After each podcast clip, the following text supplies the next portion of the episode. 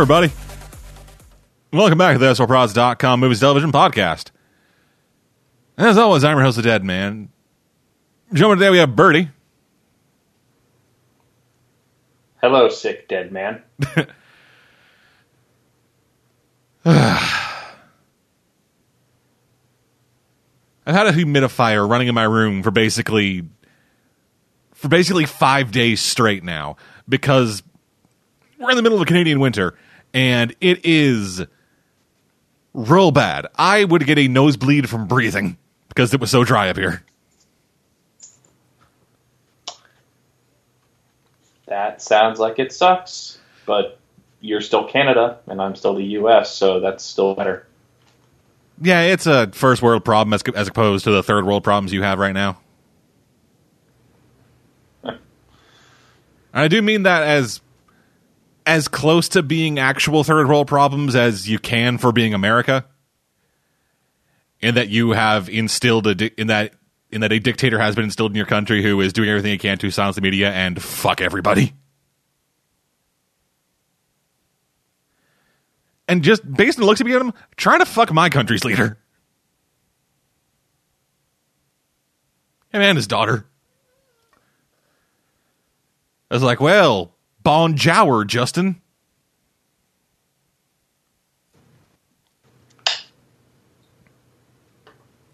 Because they don't know how to say bonjour because it's French.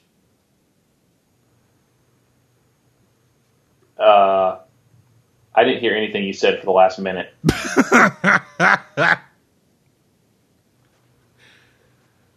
Well, the recording did. That might be a problem. Anyway, we're here talking about movies and stuff. Alrighty, what have you been watching? Sure. Uh, there was a new Steven Bomb. Well, a new Steven episode. Oh no, wait, no, that there was a bomb. bomb. Yeah. Oh right, yeah, I I forgot about that because for me that happened in January. Thank you, Cartoon Network French. Was-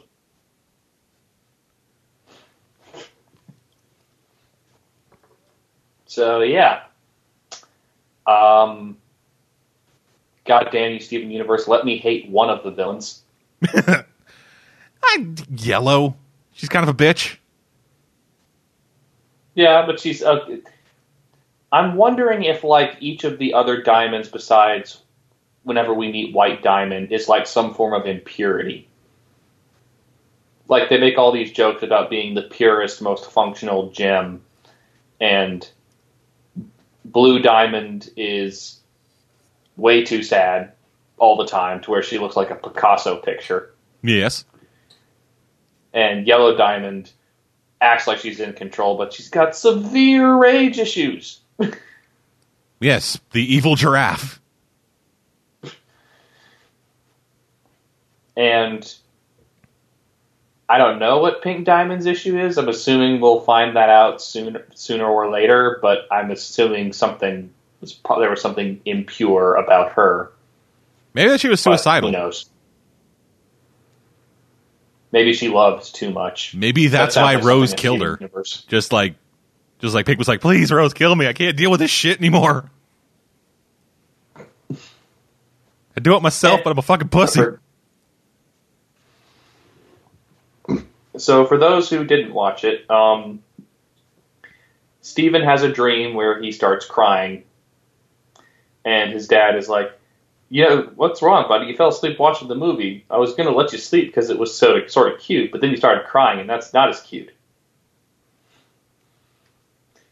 Turns out, um, he's dreaming of Korea, and which leads to the introduction, the reintroduction of a character I thought was maybe completely pointless to overall Steven Universe proceedings, Greg's cousin.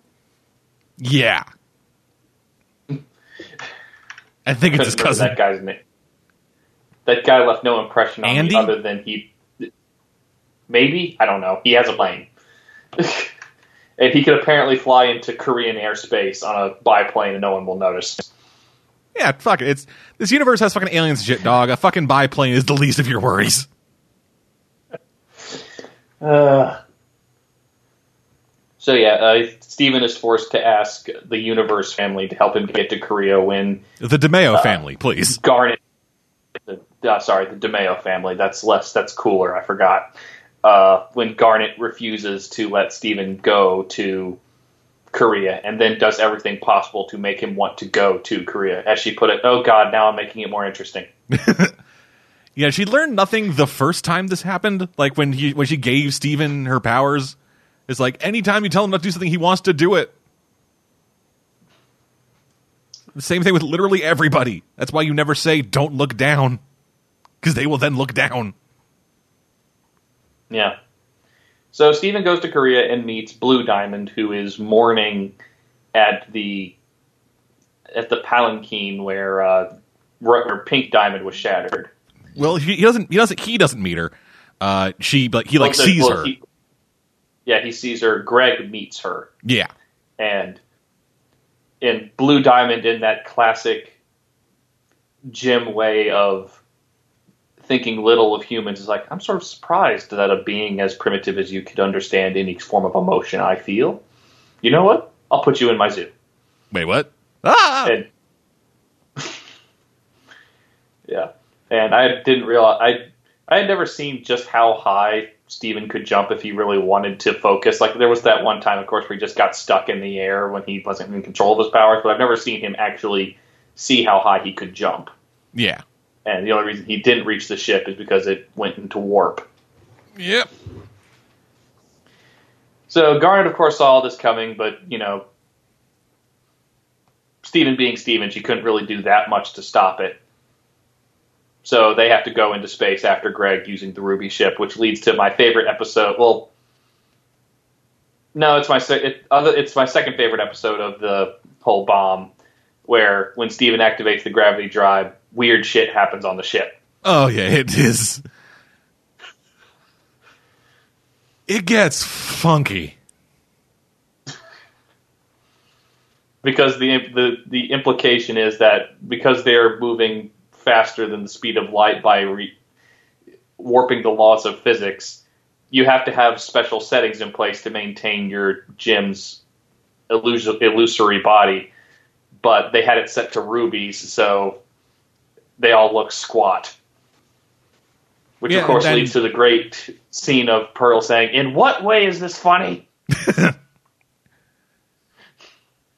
And then just starts fucking around with it more, and eventually they stop moving at the speed of light, but the ship keeps going.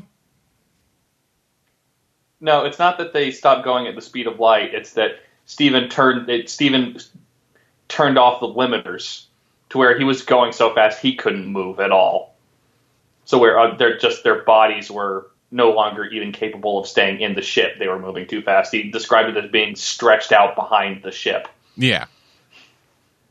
Meanwhile, the entire time it, they're fucking going to plaid, and the sh- and inside the ship, Yeah. it's getting like it's like fucking splitting the image into like five different images, all different colors. Yep. And Steven just has Full- the next full stuff on of crisis. He's like, oh god, I want my dad. Yep.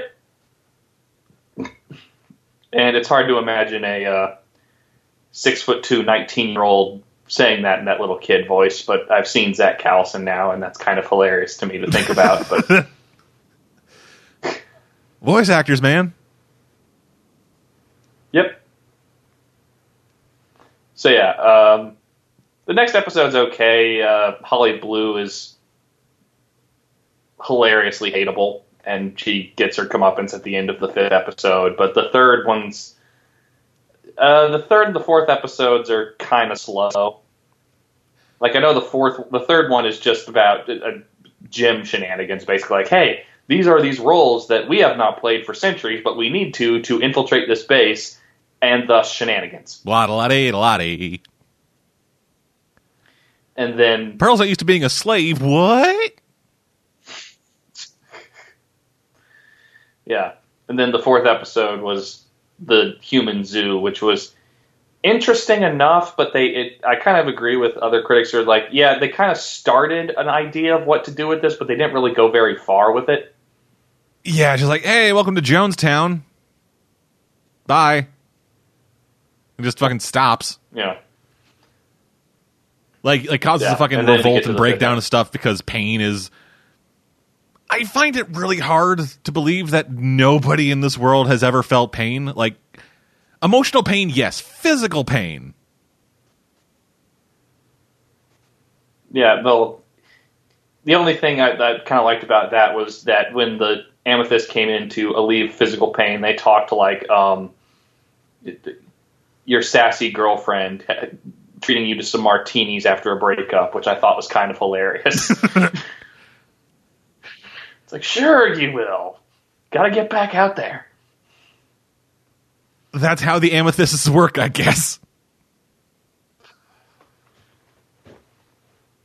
Yeah. And I also did not realize that pretty much almost every voice within the at the beginning of the last episode, uh, Steven is introduced by Amethyst to all the other Amethysts, uh, Jaspers, and Carnelians, and other gems from Earth that Blue is maintained, despite Yellow saying you should shatter them because they failed their diamond. And I think all of the voices for that are played by the voice actress who plays Amethyst, That makes which is sense. kind of impressive. That makes sense. It's Gem Society's real fucked. Yep. That's kind of what this. That's kind of what these strings of episodes have been here to reestablish. Just, oh yeah, the Gem Society is mm-hmm. just this fucking disaster of a thing. Yep. I mean, yeah, they make fancy shit, but like, goddamn. Yeah. But on to the thing that everyone was talking about after the end of the episode, the the new song that will remain stuck in people's heads from Steven Universe. With the great double meaning title. Yes. What's the use of feeling parentheses blue? Yeah. And yeah, it wasn't my. It was different than what I'm used to because it was a little less melodic than most of the songs on Steven Universe, but it had it packed a lot of shit in there in terms of the way gems think, the way the society runs. I liked the little bit that Seal pointed out that apparently lapises are are supposed to terraform planets. I'm not sure what that means. like I know what it I know what it literally means, but not like in context what they expect a lapis to do. I'm going to move all your water so that the weather changes and we can breathe here. Yeah. Or maybe they just destroy all water on the planet so that it becomes like hollow and like suitable for growing gems everywhere. I'm not sure. Yeah, maybe like like when like when uh like when Peridot fucking brought up that on the moon base brought up the image of what the Earth was supposed to be after if the gems actually went through with all their shit. Not a whole lot of room for oceans or lakes or any water. Yeah. And so and so I imagine have, is- and so I imagine having all of the fucking bodies of water in the world it'd be easier to get them out of the way. Just like use all that real Yeah. estate for like fucking a kindergarten or something. Yeah.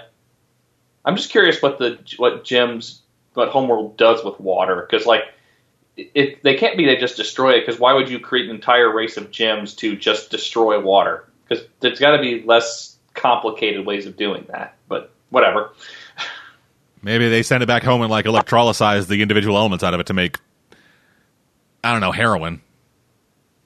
Yeah, but you know, interesting stuff for the future. But again, of course, the main focus is the difference in approaches to grief between Yellow Diamond and Blue Diamond, and I really like that voice actress they got for Blue Diamond. She just I never thought I would use this word, but she sounds willowy.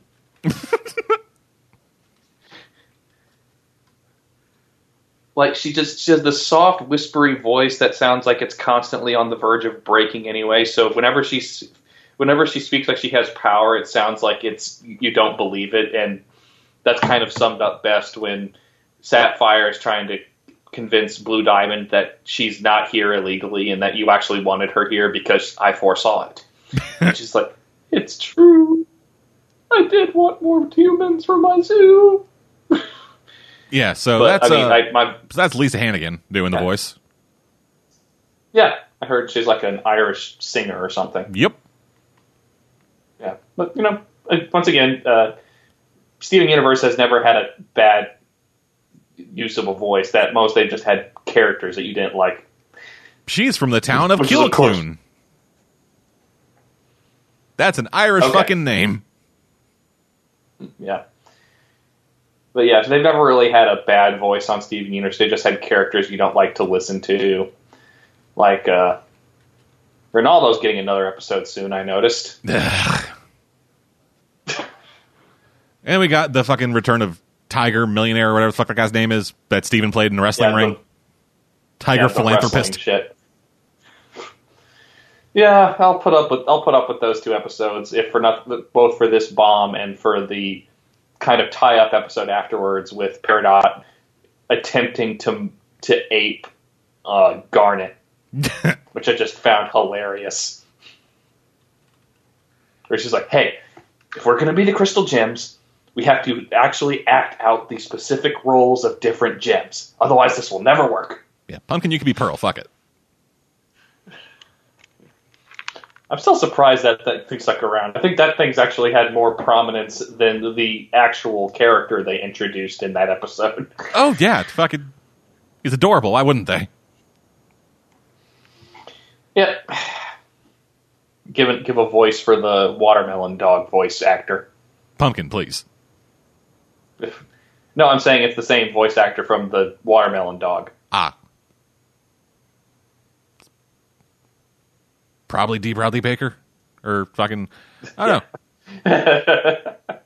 Whatever. It's yeah. the voice Yeah, of Steven Steven. Universe. That that makes sense. I should have realized that. Yeah, considering how those things are created, that does make a lot of sense. Must have been a weird moment in the vo- vocal booth when they told Zach Callison he had to do that. It's like, all right, I need you to bark, and we're going to put that into a pumpkin. No, no. At that point, at that point, he probably would have gone like, yeah, okay. the first time when it's like, all right, I, all right, you need to get, you need to just make weird noises, and we're going to put those into about a thousand watermelons. He'd be like, wait, what? The pumpkin is the natural extension of the watermelon, as we all know. Yeah. So yeah, Steven Universe is still good. It's going to slow down for a while. Uh, hopefully, they won't make us wait long for more good episodes once they get done with their. I, I do kind of agree with the Walker brothers that um, Ronaldo episodes just exist to troll the audience. Yeah, kind of.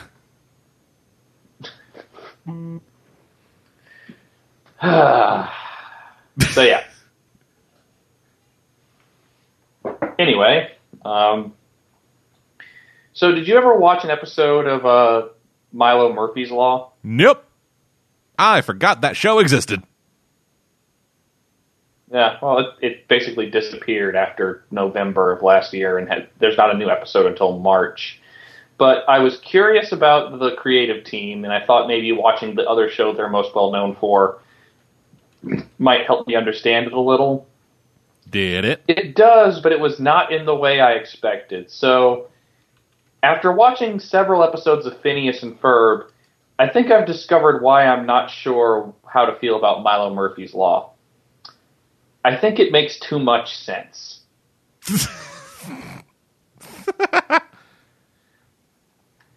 because the whole point of Milo Murphy's Law is, yeah, all this crazy wackadoo shit's happening, but it's all within the logic of, oh, this is a world where Milo, anything that could possibly happen happens to this guy, is the idea. Oh shit! Fuck, I, sorry, just talking about that reminded me that Star Wars: Force of Evil is a thing, and I just realized that I have missed like a bunch of episodes. Of what? Star versus the Forces of Evil. Ah, yes. They've been I've releasing it like some- Steven Universe. Yeah, no. I've seen clips of it. It seemed like it got weird and interesting, but maybe it stuck to plot. I don't know.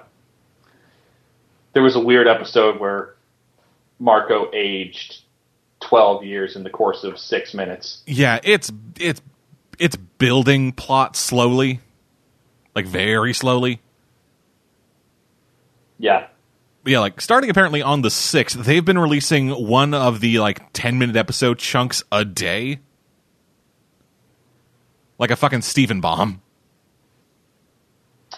Uh, so they're doing like the Steven Nuke from last fall, from last summer. Yeah. So we got two more episodes this week. Uh, we're recording this, by the way, on Valentine's Day. So have Valentine's Day, you fucking happy people.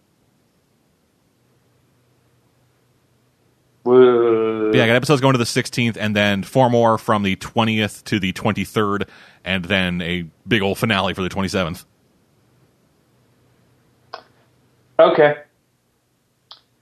But yeah, uh, so Phineas and Ferb is the series where basically the title sequence sums up everything about the two main characters part of the story in that it's summertime and two boys in the last in like fourth or fifth, in sixth fifth or sixth grade are like you know we're bored let's do shit. And it just it's never shit that you would you would think kids would do is the joke. Like the first episode is let's build our own roller coaster in our backyard. Then they you know go to visit england and create their own um, yield jousting tournament. Yeah, they create their own androids just to dr- dance the robot with them naturally. yeah. And the only other part of that is uh, the two boys, Phineas and his adopted brother Ferb, are uh, not adopted, stepbrother. I'm sorry. Uh, they have a pet platypus named Perry, who is a secret agent. Is that that fucking blue thing in the fedora I keep seeing everywhere? Yes. Okay. I That- get the impression he's probably the most popular part of the show because they devote significant portions of time to him fighting his um, evil arch nemesis, Dr. Doofenshmirtz of Doofenshmirtz Evil Incorporated. Well, yeah, because he's a fucking secret agent platypus. If you had that, would you do anything else in your show? Yeah.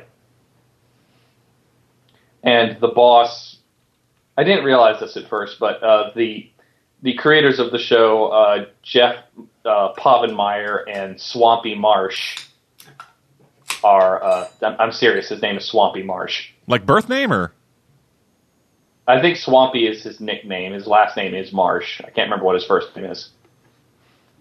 Okay. but uh, but uh, I can't. One of the two voice actors plays his boss, and it's kind of the show. I'm not sure how well Cora would be able to enjoy the show because it's incredibly formulaic, where half the show is devoted to shenanigans between the secret agent platypus and the evil doctor he's pursuing, and the other half is devoted to shit the boys are doing and their sister their older sister being like, they always get away with shit. I'm going to catch them, and then never catching them, a la uh, Roadrunner and Wile E. Coyote, complete with the sister at the end of several of these sequences having a small mental breakdown at how the hell did they clean that up? That doesn't make any sense. Where did the giant roller coaster go and sketched around the city? to the point, and it, this happens so regularly to the point that when occasionally Candace will get involved in the boys' shenanigans because it benefits her. And then the mom freaks out. She's like, you know, my my daughter hasn't called with frantic, crazed ravings in the last half hour. I should go check on her. Okay, yeah, the show sounds weird. It is very weird. To the point where um, there's an episode where um, Agent Perry the platypus goes to stop Dr. Doofenshmirtz's evil scheme, and it turns out uh, that another animal secret agent, Peter the panda, is already attempting to stop him.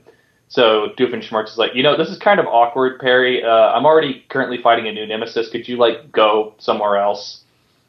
And they play it out like a broken romance where they have a full-on Jerry Springer moment between evil scientists and their secret agent animal adversaries.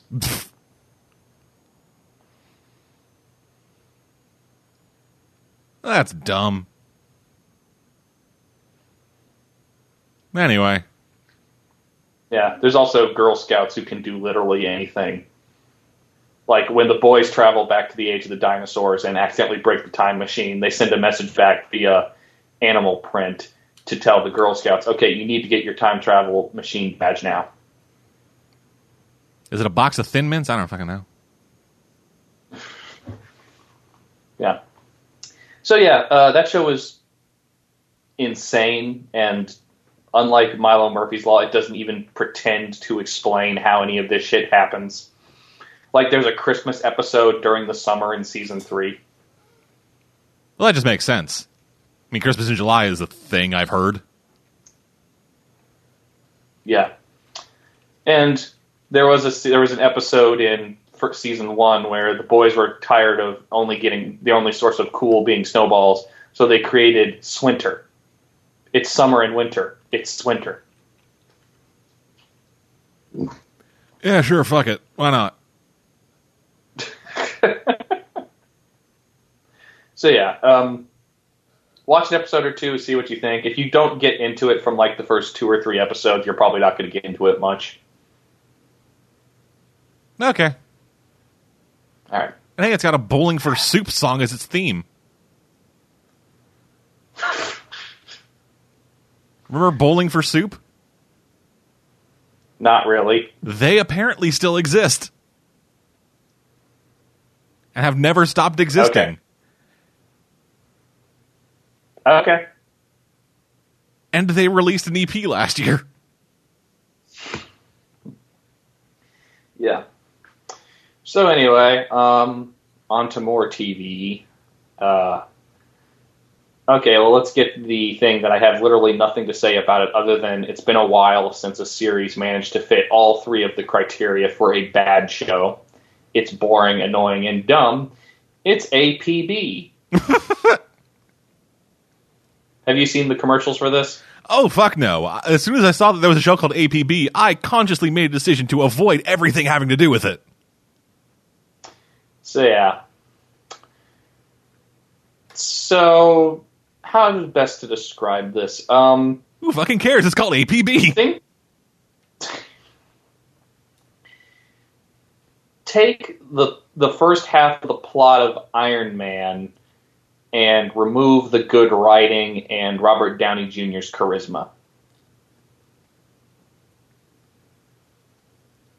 So it's an asshole in a cave?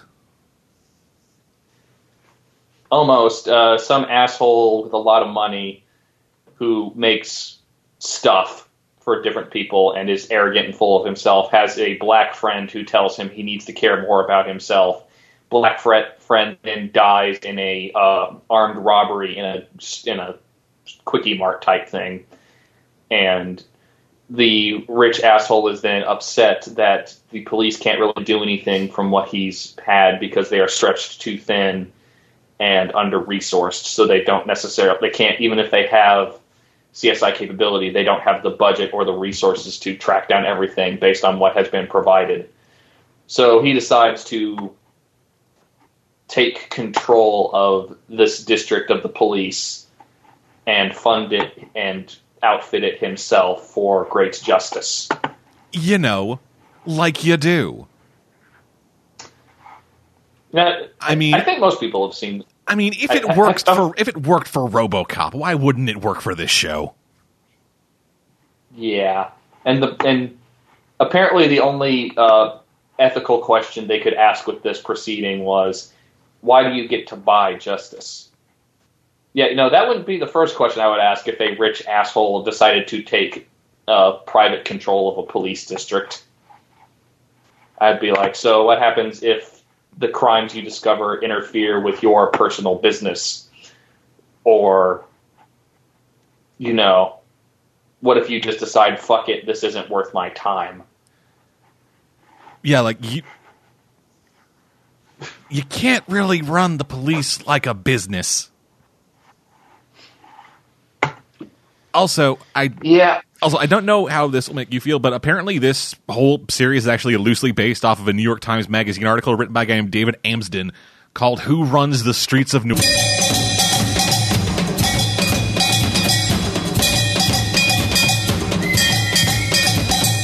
I'm back, folks. Sorry about that.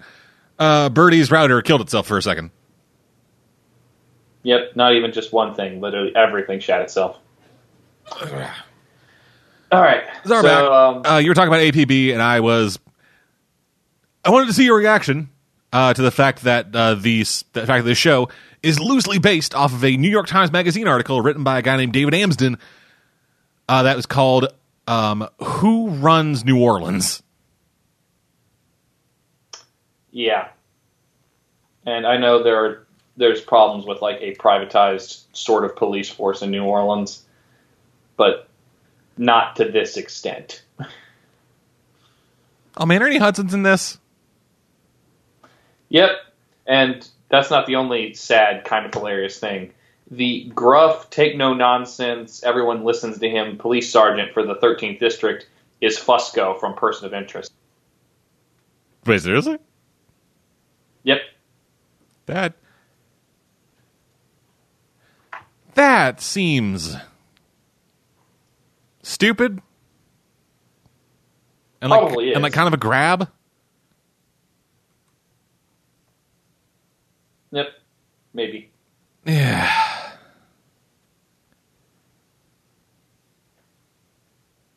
Fusco, seriously? That's the guy you get? like nothing against Fusco. I love me some Fusco. But he's not a fucking person you take orders from. Everybody knows that. That's the fucking joke. Remember that whole episode where he had to protect one number by himself and it was just him doing this fucking insane action hero shit off screen the entire time? Yep. Jesus Christ. And his name's fucking Hauser. His name is Captain Raymond Hauser. Jesus Christ. Yeah. So yeah, this show. This show is I a would joke. complain about. I would complain about the incompetence of the writing and the lack of charisma from all of the actors, even actors I know to be good. Hi, Ernie Hudson. But really, it's just boring. Ernie, how much are they paying you, man? It's not worth it. Like I'm not for a stretched thin, over overworked police depar- department. They sure have a lot of people to sit around and watch the new boss play with his um, drone that drops concussion grenades on people. You know, like you do when you're a cop. I know that as soon as the cops around here get drones, they'll be fucking bombing people and it'll be hilarious. Yeah, this guy was so proud of his body armor that doesn't include any way to protect the face or neck, and his would be kind of cool, non-lethal. Um, it's an upgraded version of the taser where it's kind of.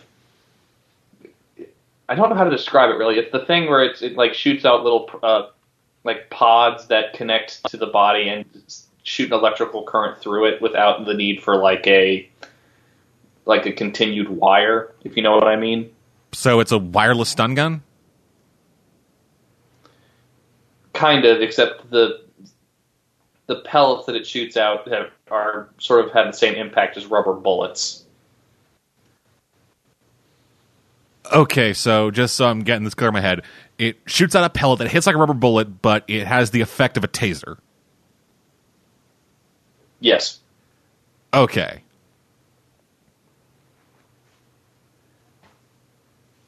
That sounds futury. Yeah. It's like a shotgun that shoots out a fucking bass drop. Yeah. And the reason that it's called APB beyond the cheeky lemon uh, t- uh, reference to uh, police jargon It's not fucking cheeky. is um, they could have called this fucking any goddamn thing. They could have put fucking said, "Hey, it's a bolo." Welcome to this. Welcome to this. Welcome to this new episode of Bolo, which is police code for be on the lookout. But the specific reason they call it APB is that the other quote unquote brilliant idea of this billionaire is the APB app, which means any smartphone can be used to call for help immediately instead of waiting on hold for 911.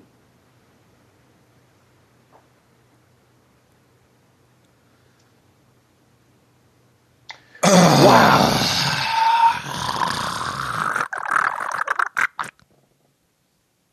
Huh. Deadman, did you know that uh, the voice of Steven Universe played Billy Batson on uh, Justice League War? I did not.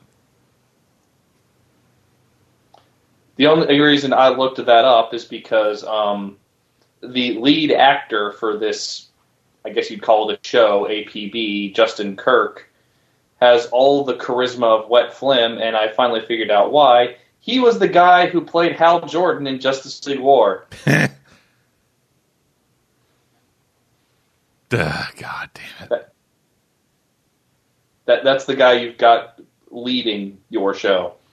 Couldn't get couldn't get Jason O'Mara, couldn't get Sean Astin, couldn't couldn't get Shemar Moore or, or Michelle Monaghan. No, you've got You couldn't get no Jim Caviezel? in- The fuck's he doing nowadays? Fighting against fighting against fucking vaccines? I don't know. I'm pretty sure that was him. I, I remember. I So remember. yeah, this show. I remember. I looked up Jim Caviezel not that long ago, and he is some kind of some kind of fighting against something.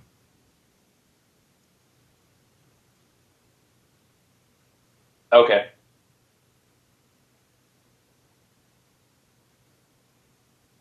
Anyway, the show can just disappear.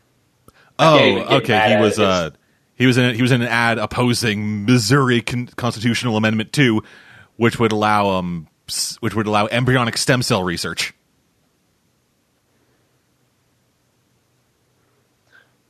Okay. I've literally run out of fucks to give about APB. I just need it to go away now. I don't. I, I don't care enough to hate it, and I definitely don't like it. It just Don't it worry. makes me sad. Don't worry. It'll probably be canceled before its first season is done. I don't know. Uh, actually, I don't know what studio is running this. Fox, I think. Fox. Okay. Well, hopefully Fox will be Fox and get rid of it. Yeah, hopefully. I'm hoping anyway. I I, okay. So yeah, I don't know what the I don't know what TV numbers really mean. So I don't so I can't really say based on their rating information. yeah. All right. So let's see if I can speed up a little so that you don't have to spend too long waiting for me to finish. It's Um, fine. I got a lot of shit to talk about, dude. I I will Yeah. I will happily wait. Legion is crazy as fuck. Yes, I've been meaning to watch this. Yeah, so okay, I wasn't really interested in watching this because even if it was a TV show, it's based on the X Men and it's tied to the Fox X Men, even if it's Marvel Television. And it was about an X Men I'd never heard of, even if it sounded like kind of an interesting character.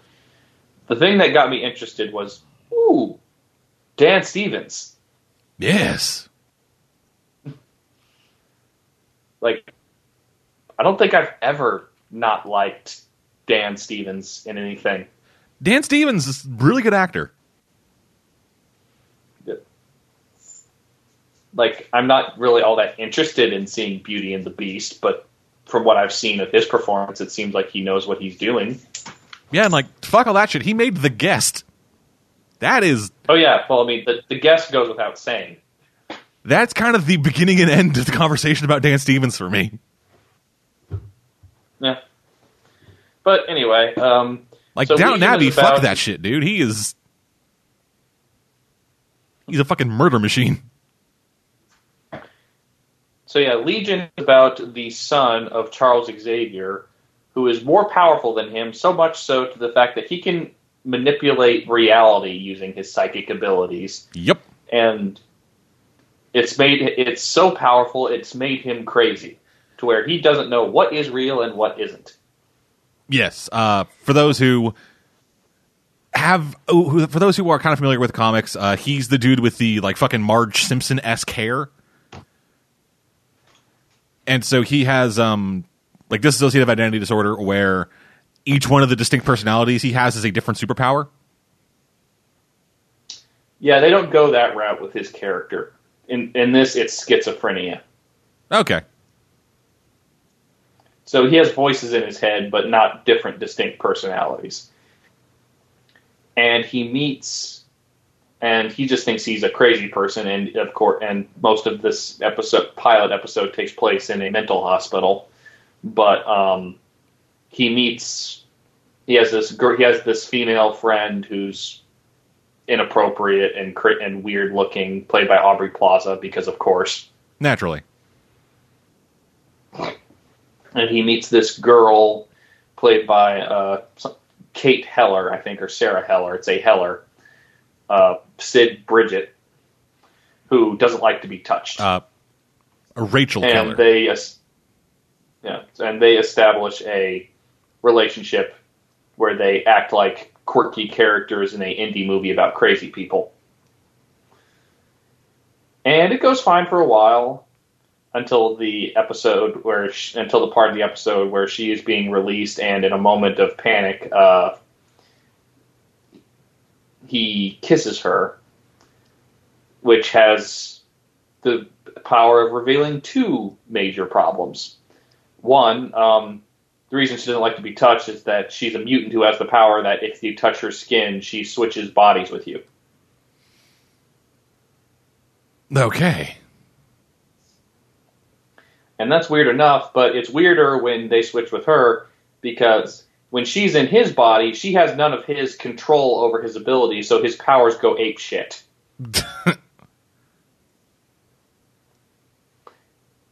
And by ape shit, I mean everyone is put into a room and then the doors no longer exist.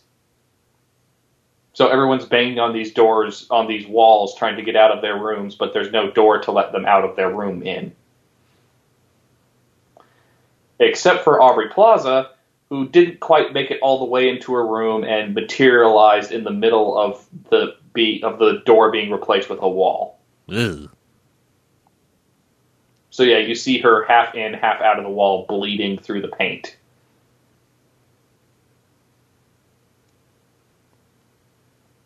Okay then.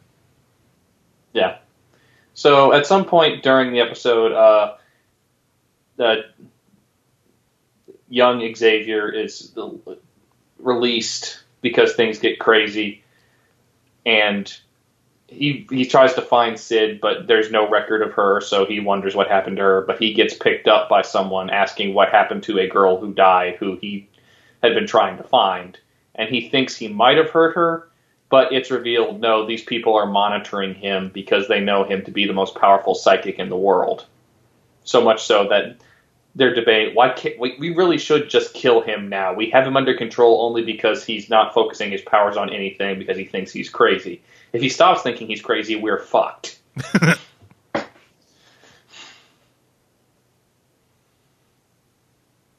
and the extent of his powers and his craziness is apparent in a after, after he left the hospital.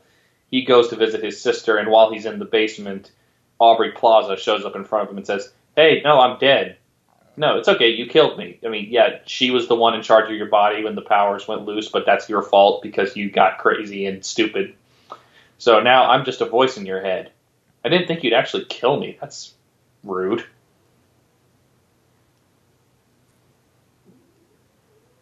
I'm assuming that plays And- better with Aubrey Plaza's delivery. What? I'm assuming that that line plays better with Aubrey, Plaza, Aubrey Plaza's delivery. Oh yeah, no, I can't do that. That deadpan gives no fucks delivery. Aubrey Plaza master. The closest I ever got was when she played one of the two crazy Water Tribe sisters on Legend of Korra. It's like, wait, so are we? Are you my boy? Are you my? Am I your slave or your boyfriend? Yes. Right, yeah, she played that girl. Fuck, I forgot about that. Yeah, I need to That watch Korra again. I got the whole Blu-ray for thirty for twenty bucks on at, on sale. I didn't. No. But um, yeah. So crazy shit happens, and at the end of the episode, uh, when he starts trying to use his powers, they gas him and then tie him to a chair and put him in a pool tied to a, and with electric cables in the pool. So if they press a button, char- power goes through it. So they think this will stop him, Oh, and it does. It, it almost does, but then um, a mutant resistance comes shows comes up to save him, including Sid. naturally. Yeah, and murders them royally. Like I was actually, I know this is uh, cable television because this is on FX and not Fox or anything like that. But you see people die in this. Like um, Sid is using. Um, I'm not sure how this works exactly, but because of uh, Xavier's power, Legion's powers as a psychic, uh, someone can confer information to him through his memories by because if he's crazy. Like he's so powerful as a psychic, his schizophrenia can give him information from other people's minds. It's best not to think too much about how psychicism works. So he gets under the water and a giant explosion happens in the pool area and you see roasted bodies fall into the pool from every side. Well, yeah, this is from fucking the people that brought you Fargo.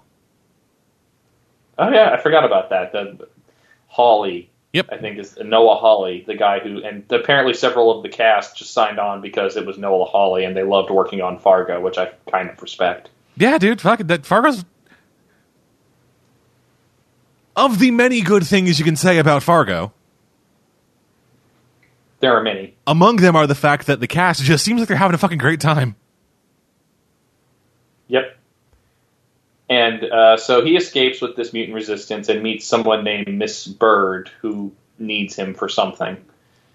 But uh, he's not sure it's real because he keeps he keeps seeing this guy with a fat jowl and a giant yellow gut with with beady red eyes, who I think is that guy who traps people and uses them for like game amusement. What's that character? Arcade? Like the fat character with like the spider. Oh, fuck, right, Cyborg. him. Shit. Uh, d- mm, no. I want to say Mongo. I think that's right, but I don't know for certain. But he keeps showing up, and we're not sure if it's real or not. That's, of course, going to be a big thing going forward with this series what's real and what isn't when we're following a character who clearly has no grasp of reality. But it's a fun ride so far. The first episode was free, and I- it's a good 70 minutes ahead trip. It's gorgeous. You will feel like you're crazy while watching it. Mojo. Mojo. Okay. That's Yeah, that fucker's it. Name. couldn't- Yeah. And wasn't there something Mogo in uh, DC? Is that the is That's that Mongol. the planet that's Mongol? No, no, the the, The, planet, is Oa. that's a Green Lantern. oh, the, oh, the planet Green Lantern. Uh, I think so. But anyway, this is not the comics podcast. We can, This is not the comics podcast. anyway, So yeah, uh, Legion is supposed to be eight episodes. The I'm first episode. sure oh crap! God, just shut up, Siri. Sorry. Um, so sticking with the uh, these uh, with the comic book train, Dead Man. Let's talk about Dead Man, specifically his role in Justice League Dark. okay. How did I do? Uh, you were very you were very Bostony. Of course I was.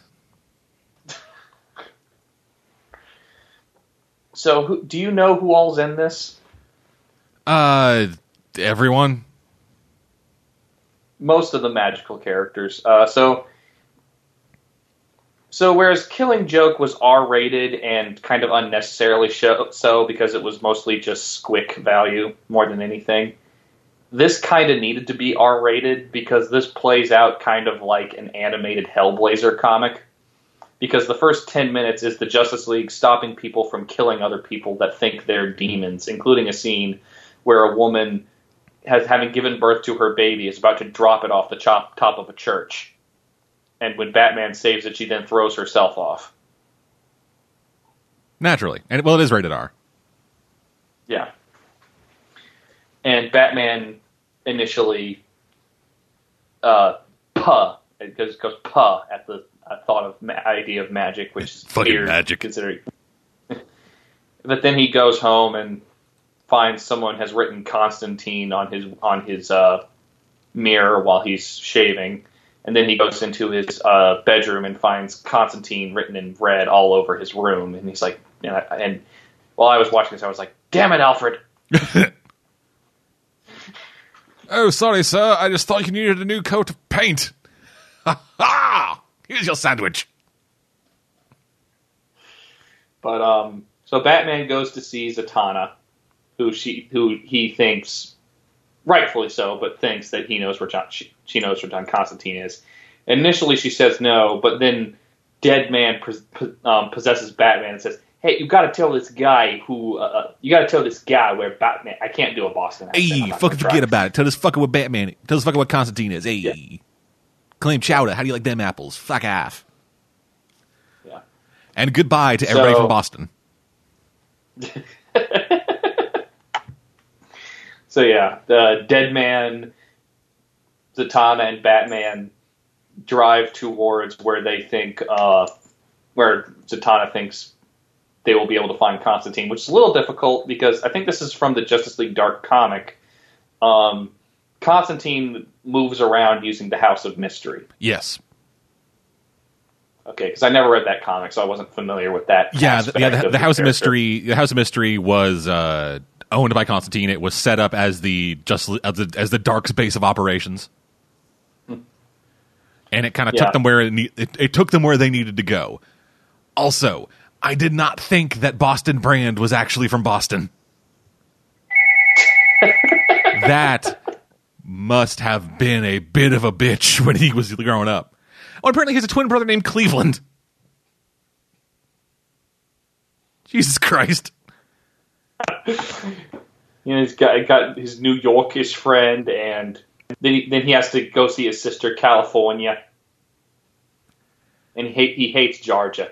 Yeah, and then he has his uh he has, you know, his his cousin who, you know, lives abroad. Uh but you know, he does he do, he he shows up in his can. His name's Samoa.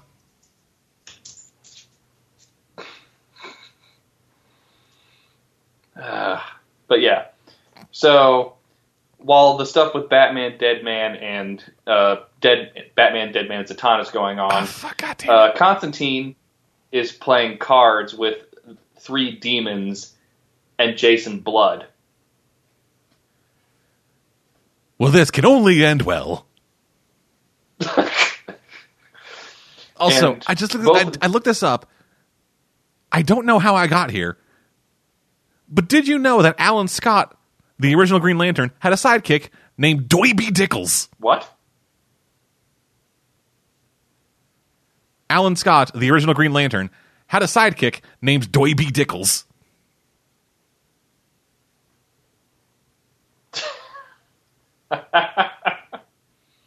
now, it's supposed to be Derby Dickles, but because of his accent, he pronounces it Doiby. And so everybody spells it Doiby. And now I can't not say it. I can't just say Doiby. I have to say Doiby. Yeah. Fuck So- me. The de- both the demons and Constantine cheat. Of course they Because fucking of do. Of course they do. And be- pulling a dick move, Constantine does not powerful enough to deal with the three demons. Uh, uses a magical spell to take control of Jason Blood long enough to make him summon Etrigan. To which, when I was watching this movie with Cora, he's like, "Yeah, that's a Constantine move." And so Etrigan rhymes the entire time, right? Yes, he does, Sick. I actually including a line. I, I can't remember the context, but I'm pretty sure um, the movie cuts him off from saying "son of a whore" when talking about Constantine. I text from superheroes did a thing Yeah. with Etrigan where their whole thing was like, "Oh no, he doesn't he doesn't have to rhyme. He's just really big into hip hop." So he's just dropping bars the entire time. I'm not good at rhyming.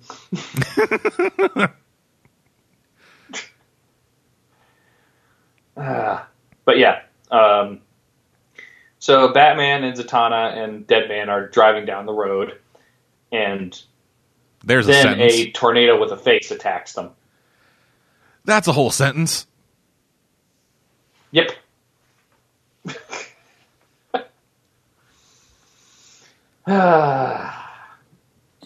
and luckily, um, Constantine shows up with the House of Mystery fast enough for them to get in before the tornado eats them. Again, that's another sentence. Yeah.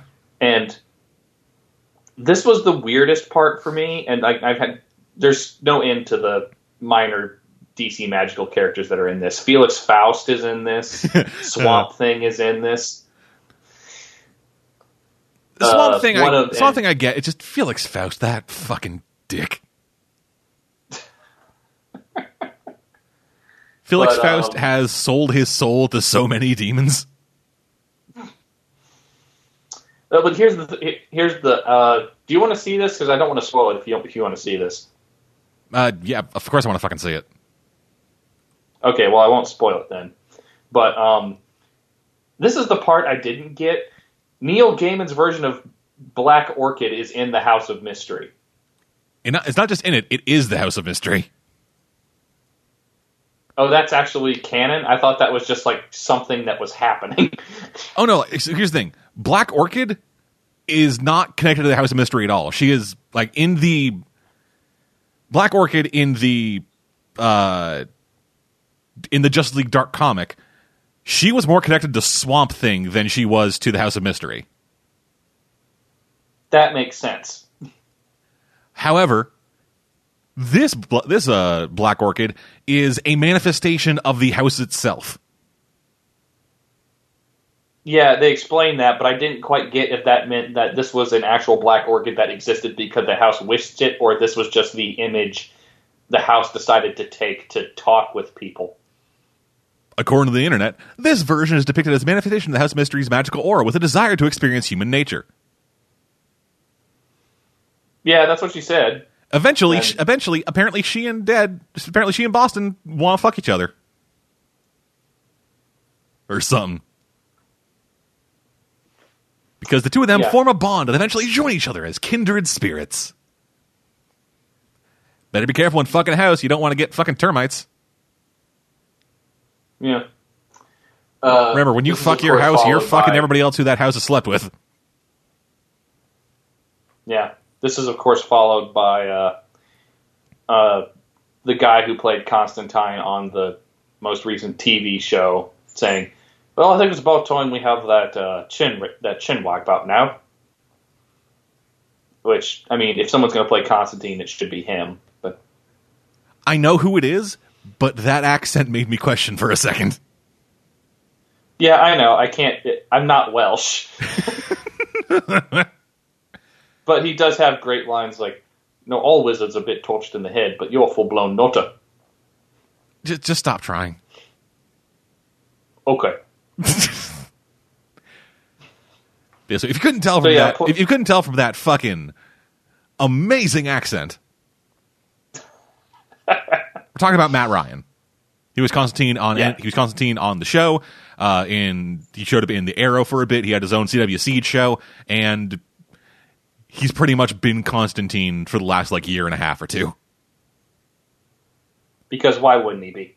Yeah, he's he's pretty great in, in, in the role. He actually just head to toe. He kind of is Constantine. Yeah. But yeah, there's plenty of great scenes in it. Um, the Justice League Dark fight a literal shit monster. I mean, obviously. Yeah. Why wouldn't you? Uh, Batman scares death. Again, obviously. And there's this great line where the house is sort of like assessing Batman, and it says like, "You have known pain your entire life. It has defined your character. How do you deal with it all the time?" Which Batman turns and tells the house, "I have a butler." Yeah. It's really it's really weird. Like, uh, remember the early trailers for this movie? I want to I want to know what the dec- I want to know when the decision was made and why it was made to have Batman not believe in magic. Yeah, I don't get that either, particularly since a I thought Wonder Woman would have explained all magic shit at least somewhat by this point, Yeah. and they mentioned other magic shit related to that also. So Yeah, and like and comes like off as weird. in the original trailers for this, it was Batman who said, "Hey, let's go hunt down Constantine." Like, yo, yo, this is magic. We need Constantine. Yeah, That was I don't know when essentially a line from the trailer, and then at a certain point, the trailer's like, "Fucking magic, you dorks." yeah. I don't know when that change was made. It doesn't make much sense to me, but whatever. Um, yeah, no, this is really good. Great action scenes. Uh, it's directed by Sam Liu, who That was directed by Jay that's not necessarily. Says it's directed by Jay Oliva. Oh, really? It's not Sam Liu. I could have sworn. Oh, oh, I'm sorry. Uh, I was watching Planet Hulk earlier, and Sam Liu is one of the guys who does a lot of the DC animated stuff. Yeah, In, in particular, the the last thing before Killing Joke, uh, Justice League versus Teen Titans, yeah, that that was good. and it's going to come back because the next movie they do after Justice League Dark is the Judas Contract, Yeah, which I'm looking forward to both because I'm a fan of the Titans, and well, one because I'm a fan of the Titans, two because I liked Justice League versus Teen Titans, and three, um, Miguel Ferrer passed away recently, and he voiced Deathstroke in it. yeah. So, kind of want to support that. Yeah, definitely. So yeah, uh, definitely watch Justice League Dark. Uh, I do. I, I, I don't know if this was more true in the Justice League Dark comic or not, but uh, Korra was complaining that he felt Constantine was using too much overt sorcery in this. Uh, it I it's been a while since I've read it, but they had other people there to do overt sorcery. Uh, Constantine mostly just had the house and was a dick to everybody. Which is what Constantine is. Yeah, I remember a good chunk of that book is characters saying "fuck you, Constantine." Yeah, and there's plenty of that in this too. So yeah, uh, definitely watch Justice League Dark. Okay, Okay. Oh God, I'm doing this so out of order. I don't know what to do next. Uh, Ooh, okay. This will be. Let's get let's get bad horror stuff out of the way. okay. Um, so, so Dead Man. I mean, you love bad horror, or maybe like talking about it, maybe not watching it. Um, so I'm not sure. I've, I'm, not, not sure if I would say yes to either of those, but sure, fuck it. Why not? So Caveman talked me into going to a bad January PG-13 horror movie in the theater. The Bye so Bye Man? I had to be a little drunk. For, huh? The Bye Yeah. Bye Man. So yes, let's uh, not- let's let's let's let's speak about it appropriate, Dead Man. So there's this force called the Bye Bye Man, bye bye. and he's very scary because whenever you say the Bye Bye Man, uh, he gets closer. You know, And like he makes- Candlejack. Yeah, and Oh, he fuck. makes you he makes you crazy and makes you see things that aren't there and You know, like a horror movie villain. and the only way to beat him is to kill everyone who you told the words the bye bye the bye bye man to and then kill yourself. So, So you can't really beat him. You just can't let him win. basically. But the main characters all kill each other and then kill themselves by the end anyway. So, and it doesn't seem to have worked because one of them survives the house fire that was meant to kill the rest of them, and is about to tell the most depressing casting choice for this movie, Carrie Ann Moss, the word to spread the virus of the bye bye man. And uh, there's not much else I want to say about this movie other than well, there's a couple things.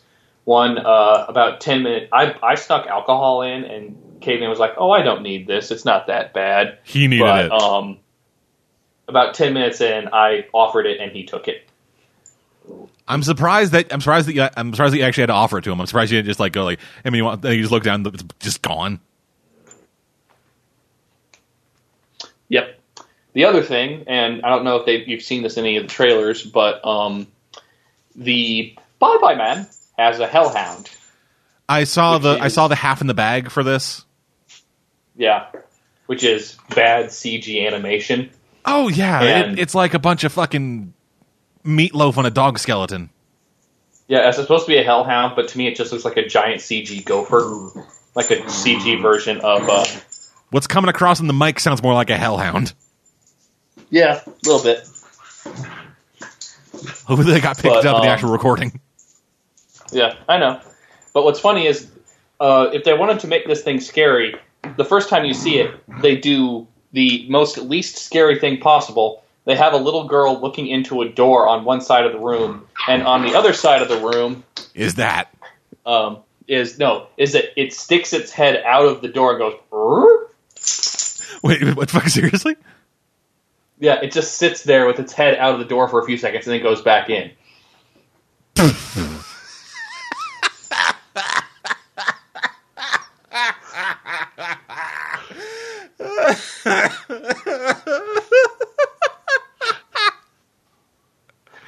and this happened more than and they did this this reveal more than once in the course of the movie to the point where I started making jokes to uh, caveman. "Rrr? Y'all doing okay in here? Okay, just checking. Just a bunch of fucking spam voiced by Tim Allen. Just-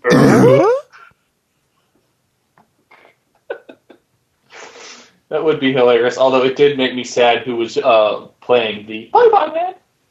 It's the guy who uh, did the the physical acting for Abe Sapien and Hellboy, Duncan Jones. yeah, fucking Doug Jones, man. That dude is Doug Jones. is a fucking prolific heavy makeup actor. And one and every time I fucking saw that on this fucking profile on IMDb or whatever, I'm just like, oh dude, come on. Well, it can't be any worse for Carrie Ann Moss, who just got done with Jessica Jones and then does this. God damn it, this fucking shit. Apparently, no one can escape the uh, bad January horror films for long. Dead Man. Nobody. I mean, Vincent D'Onofrio was in Rings. Vincent D'Onofrio is currently in Emerald City, and that fucking shit. I wonder if because of Daredevil, he just said, "You know what? You know. I don't care. I'm And it's fucking, I've established myself as I- a great actor. I'll just do stuff for paychecks." No, dude, he already established himself as a good actor. Yeah. Fucking one of the polls for that series was Vincent Goddamn D'Onofrio. Like on top, like if it was, if this series, if Daredevil wasn't part of Marvel, they would be hyping that shit up with fucking saying starring Vincent D'Onofrio plus some other cunt as Daredevil, but Vincent fucking D'Onofrio.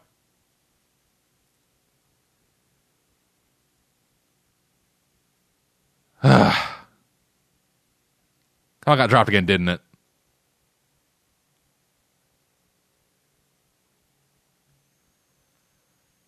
Can you not hear me? No, you were. It sounded like you were muted or something. Okay, sorry. Maybe I had it on the wrong button. But yeah, no. Um, the Bye Bye Man is shit. That's Fucking I obviously. kind of expected it to be. It was amusing for a while. I had plenty of fun with the stupid, good, bornless demon dog going. Ruh-roh. So I guess And coming it gets soon. worse when they. yeah, probably. It got worse when they pulled a uh, uh, Sci-Fi Channel thing and had the CG not there at all Hellhound trying to eat someone who was on screen, Uh-huh. and I, I think they kind of accomplished it by having someone in a in a green screen suit just kind of push the body. It's like, hey, I'm being a scurry. You scurred at me. Yeah. All right. So to finish up uh, horror month, the horror part, I had a, a speaking of caveman, I had an interesting conversation with him about a movie where he and I were talking about movies, about the things we liked and didn't like about them, and they. The weird part to me at first was we were saying talking about the same movie. There was enough similarity for it to be so, but there were these weird, distinct differences where I was like, "What are we talking about the same movie?" To where I found out I was talking about the original and he was talking about the remake. So let's talk about the fog. Ah, okay. Yeah. So the original John Carpenter's The Fog went on sale recently, so I picked it up because I was trying to fill in holes in my uh, good period of Carpenter films. And Have you got Ghost of Mars great- yet? Hmm? Have you got Ghosts of Mars said- yet? I said good period, didn't I? Come on, dude. Ice Cube. Mm, yeah, no. Natasha Henstridge. You know, the fucking name most associated with horror gold. Like the Species series. Yeah. Or the, the brilliant Carpenter film Escape from L.A. She was in Escape from LA? Yeah, it was the sequel to Escape from New York 10, 15 years later. I know what it was. I just didn't know that she was in it. I think she was in the background. But yeah. So The Fog is kind of a basic, almost literal campfire ghost story because it starts with an old man telling a ghost story to a bunch of kids at the pier. But it has this weird structure where the first 20 minutes is shit going weird and crazy, where the fog rolls in, ha- electronics go weird, stuff starts breaking, car alarms go off, animals freak out, some people die via hooks and stabbings, and then it stops. And about like 1 a.m., I think, because supposedly the 13th hour, the witching hour, 12 a.m. to 1 a.m. And then for like the next 30, 40 minutes, there's an occasional spooky thing happening, but it's mostly just trying to figure out what happened the night before and what the cause of it was. And this results, and there's plenty of amazing actors in this and actresses, but what basically the story is in 1871, uh, a a rich a rich um, shipping magnate with who had contracted leprosy uh, contacted the people of this town, Antonio Bay, and offered to buy property or land from near them for their leprosy colony. The uh, heads of the of the of the town deceived them and turned off the uh, lighthouse where they were supposed to dock, and so they just ran ashore on the rocks and all died. The gold was retrieved and used to build up the town.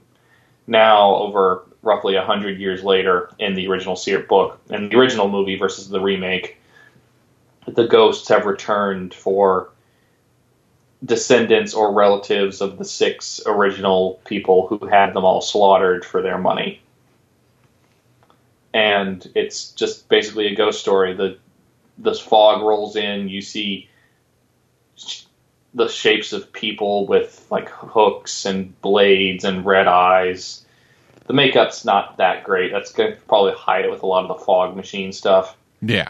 but it's great atmosphere above everything else, and also a weirdly amazing cast where of mostly just scream queens. Actually, uh, you've got the original scream queen Janet Leigh from Psycho Oh, playing yeah, the fuck. mayor, playing uh, one of the heads of the town. Her uh, uh, you've got Jamie Lee Curtis, Janet Leigh's actual daughter, playing someone who wandered into town on the worst night ever. And the voice of the radio in this town, Adrienne Barbeau. Yes. Yeah. And that's a sexy, sexy voice. Yeah, yeah, girl. And and I still don't know how they did this. There's this weird effect in the middle of the movie where uh, Adrienne Barbeau has a son, and he occasionally goes down to the beach to find stuff, as most kids that are eight or nine years old would. Yeah.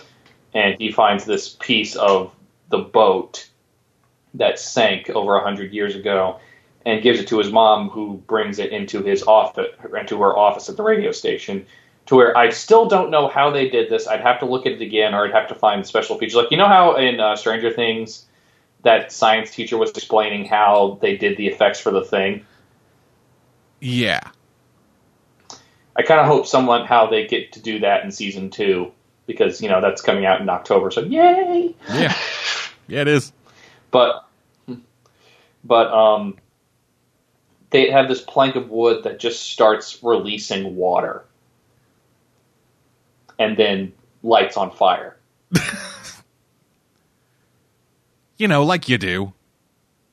Yeah. Again, don't know how they did it, but it's impressive effect. And because the uh, because the plank of wood was resting on top of her recorder, it starts speaking hell messages. Naturally.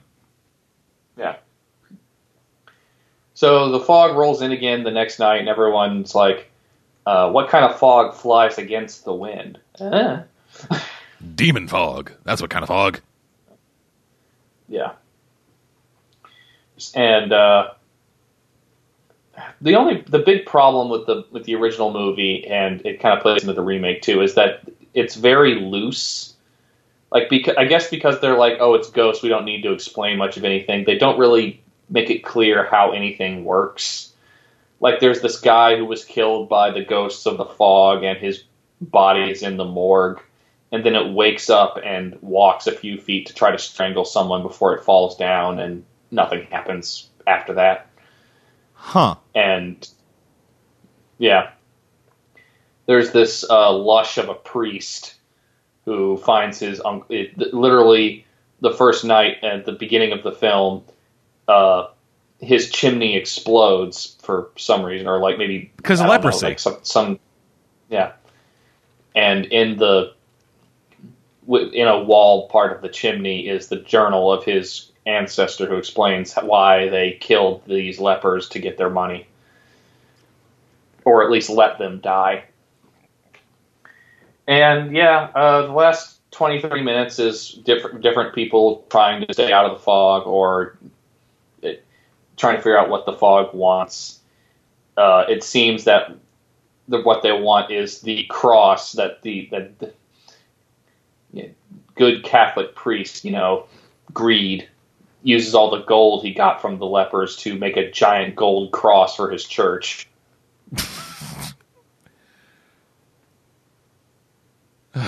Fucking people. Yeah.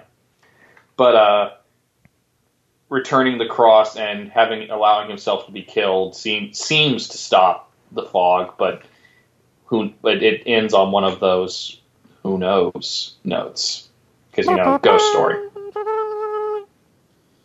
Yeah, but effective soundtrack, really good cast, impressive use of effects. It's weirdly, like I said, it's weirdly structured that the first 20 minutes shit gets real and then it just stops for the next 40, 45 minutes until it gets real again. Also, the soundtrack, uh, just for anybody who's wondering, was done by John Carpenter.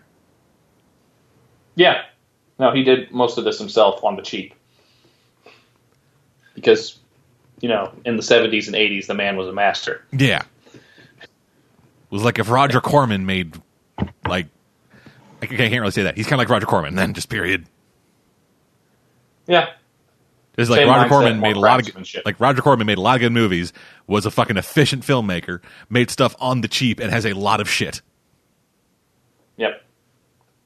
Much But like John Carpenter. unfortunately, yeah. But unfortunately, uh, Caveman had never heard of the original John Carpenter movie. He had only seen the 2005 remake. Ah, yes, the one starring Tom Welling. Yep. which takes all of the most interesting characters and boils them down to a uh, scream style uh, teen beat romance thing, except for Selma Blair, who is a mom in this, which I initially thought was weird, but apparently she's like 10 or 15 years older than everyone else in the cast, except for the the priests and the elders of the of the ch- of the school. Oh shit, she's in her fucking So that was- forties. Yeah, so she was technically old enough to have a kid. It was just weird because she looks younger than Adrienne Barbeau did in the original Fog. Um, so yeah, the main girl in this is Mary Elizabeth Winstead, which made me kind of sad because she's playing blonde chick in a horror movie. Wait, no, just what? not. Fucking Mary Elizabeth Winstead? No, that's Maggie Grace. Is that Maggie Grace? 'Cause- Yeah, Mary, Mary Elizabeth Maggie- Winstead is not in this movie. Oh, I'm sorry. I can I, I get those two confused a little bit. I don't know why. They have similar faces. I think. I'm sorry. but um, yeah. Uh, t- so, in typical teen slasher movie fashion, all of the um, beautiful white people in this town are linked somehow to ancestors who were killers of these people Naturally. and it's a little bit more it's a little bit more ridiculous than last time because uh, in the first one they just it's just implied that the the heads of the town let the boat run aground and them all drown. In this, the heads of the town got on board the leprosy ship, killed everyone, and set the boat on fire to let it sink.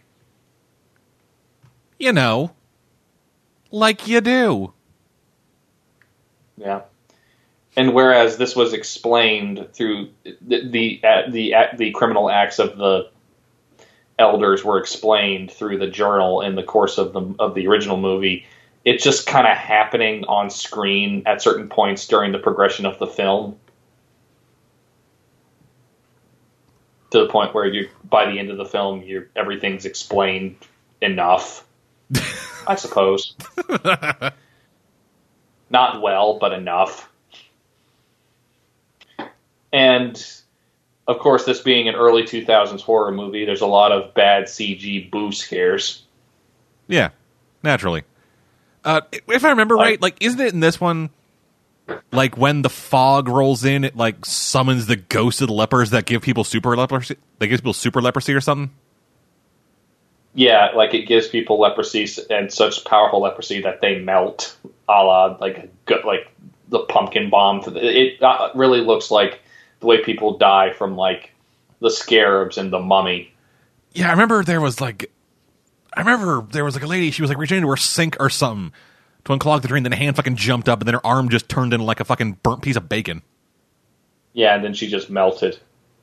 And she was even less of a useful character than in the first movie, where she just seemed kind of dense, but like a nice person until she opened the door when the fog was outside. And because there was this also this weird rule in the first movie where, for some reason, if you didn't open the door, the creatures of the fog could not enter your house, which they seem to hold to for the most part. But no, this it doesn't seem to matter at all. So I don't know why anyone's safe from the ghosts at any given time. Because I mean, they're not solid, Yeah, and they even have a they even have a a really stupid scene where the crazy old you know the, the crazy old white guy in horror was like, "You're all gonna die." yeah, Ah. yeah. is is uh, doing the metal detector thing on the beach and finds the anchor and tries to pull an entire ship to shore by himself and just ends up drowning himself. I think it's supposed to be scary, but it's just kind of funny. So people die in stupid CG ways, like uh, the town mayor uh, gets cut to pieces by CG glass floating through the air. oh, and uh, the the, the uh, elder priest he I don't know uh, touches the contract that the head of the lepers was both had has proof of his ownership of the land and burns. And this was also, and this also leads to the weirdest part of it. Uh, Maggie Grace is somehow the descendant of the wife of the main leper, and when they kiss, she becomes that that leper's wife and disappears with them. You know, genetic memory. Like she she dies, becomes a ghost of her ancestor, and disappears with them, which feels like something out of that bullshit haunting remake. it's about family, Grandpa. Yeah. Oh, Jesus Christ. Uh, so I felt really bad for Caveman once I figured out that I had Oh, no, seen the sorry, original and he had seen it. Is look correction. It wasn't that she was the descendant, is that she was the reincarnation. Oh, that's worse. Yeah, she was the descendant of one of the fuckers who killed him. It's just she's actually fucking his his lover spirit brought back to dot dot dot. Fuck it. Who gives a shit? Fuck this movie. Coming Yeah. soon. I'm not sure you want to do that. It's tad too boring to make fun of. We'll see. Yeah, but written by the guy who wrote The Core. Hey, the core is a fucking dumbass movie, but there's at least shit happening in it. and directed by the guy who made Blank Check.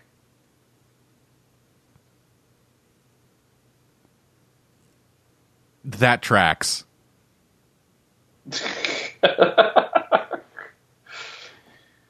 Yeah. So yeah, uh, I felt bad for Caveman. I need to make it. Actually, uh, the director got his start directing MC Hammer music videos. So naturally, he was the perfect choice to direct a fucking John Carpenter remake. Yep. And John Carpenter served as a producer on that, and I'm just imagining him standing there drinking the entire time. Yeah, his wife signed off on it too, so they must have just been. They either were just like "fuck it" or they thought that this. I, I don't like. Have any of their films been remade yet? Several have been remade by this point, but I don't know if any had been remade by that point Uh, by yet. 2005, um, Because the only other one I could think of that might have been made by that point is Assault on Precinct 13, I think. Uh, that was the same year, so that might yeah, have been. came, yeah, it came out came out at the beginning of the year. Okay, so that had come out. So they were maybe not convinced yet that Hollywood was going to completely fuck over their properties, but they were by that point. Yeah, like Assault on Precinct 13 was the remake is passable. it yeah, it's like it's a 60. It is a it is a, you know, met the bare minimum to not be bad. Yeah. What I'm waiting for is the Ghost of Mars remake. You know, that would be one of the weird instances where honestly the remake probably would it could be worse, but it wouldn't really be any worse. Now that fucking Ice Cube's a big name. Yeah. Well, I mean, if they brought back Triple X, why else? Why not bring back something stupid from the late '90s, early 2000s? Yeah, that shit's fucking And metal. Mars is a big thing too. So yeah, uh, the I like, it's like Doom if Doom was even shittier. Yeah.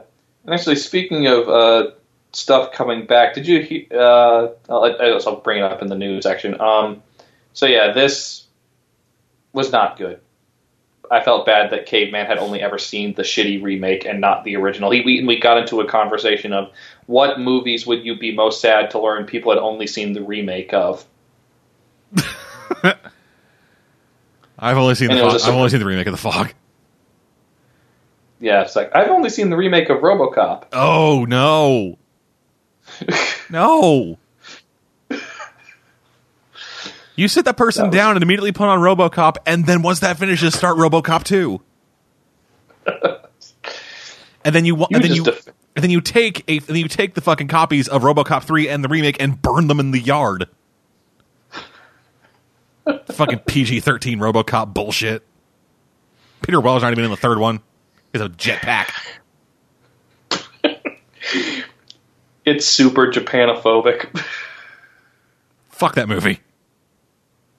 RoboCop two runs on Nuke. It's fucking great. I will point out you just defended a Frank Miller script. Frank Miller could write once. That doesn't change the fact that his now like syphilis and cocaine destroyed mind couldn't fucking put together one sentence without repeating nine of the words in it. Yeah. So uh, And just Enough wi- and just with that with that sentence, it actually is kind of surprising because of that sentence there are only five words. So repeating nine of them is actually really impressive. yeah. Well, uh, this is going to end on a weird note.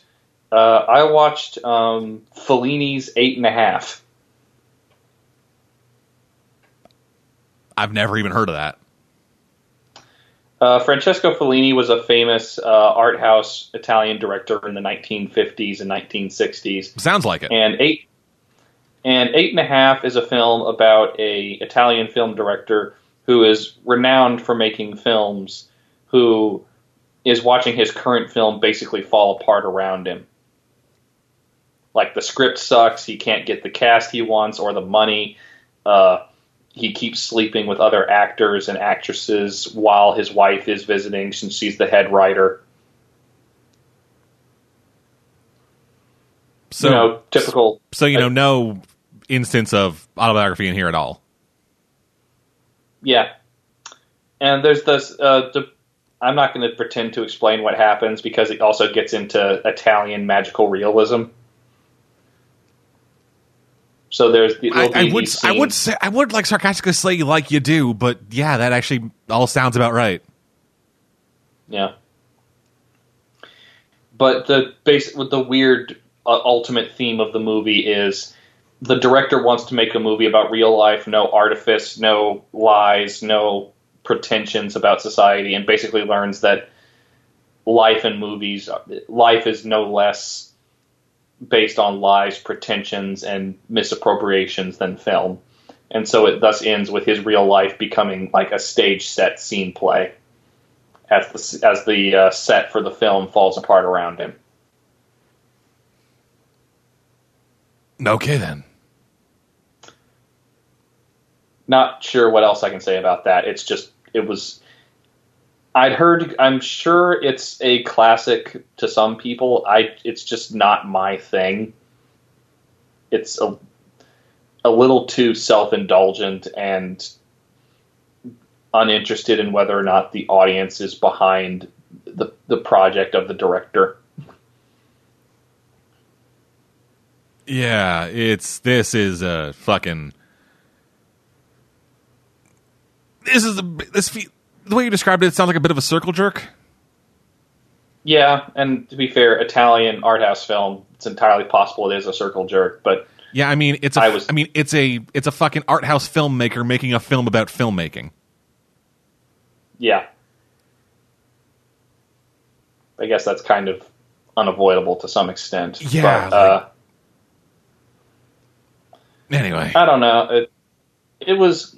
I had fun watching it, but I can't really recommend it to most people. It's one of the nichier things I've ever watched. okay, I look forward to it appearing on Brows Held High. I think it probably already has, but who knows? Um, so yeah, that's it. and we me. and we may never know because half of the fucking archive is still not uploaded yet. Yep. So anyway, uh, I watched one movie and a bunch of TV shows. I finally watched Okay. Doctor Strange. Pretty good movie. Yeah, it is. It's pretty good. I got into a weird thought in my head thinking about it. Okay. So once we got to the point in the movie where they were in the mirror world and Kaecilius and his followers had made it just so fucking trippy. I was thinking to myself I was thinking to myself about the Marvel movie. You know what I'm talking about when I say that, right? Like the like the fucking format that Marvel makes its origin stories yeah, out of. Yeah. hmm And the, the template. yeah, and I became thinking, and I and I began thinking about the Ubisoft game. Okay. So this is a so this is kind of a video game thing. So Ubisoft is a French developer and publisher. They make Assassin's Creed, they make the Splinter Cell, they made Watch Dogs, and for the last few years, pretty much all of their games have been going through the same formula. It's an open world story with some kind of like parkour or free running elements where you have to climb towers in order to unlock mini in order to unlock like objectives on the map. And once you do that, then there are fucking collectibles everywhere. It's this huge fucking thing where pretty much every single one of their games has followed that formula, even the one where you were a car. Sure. Yeah, there there was a game where you, where you where you as a car had to climb a tower in order to fucking unlock mini in order to unlock fucking side objectives. Okay. And I just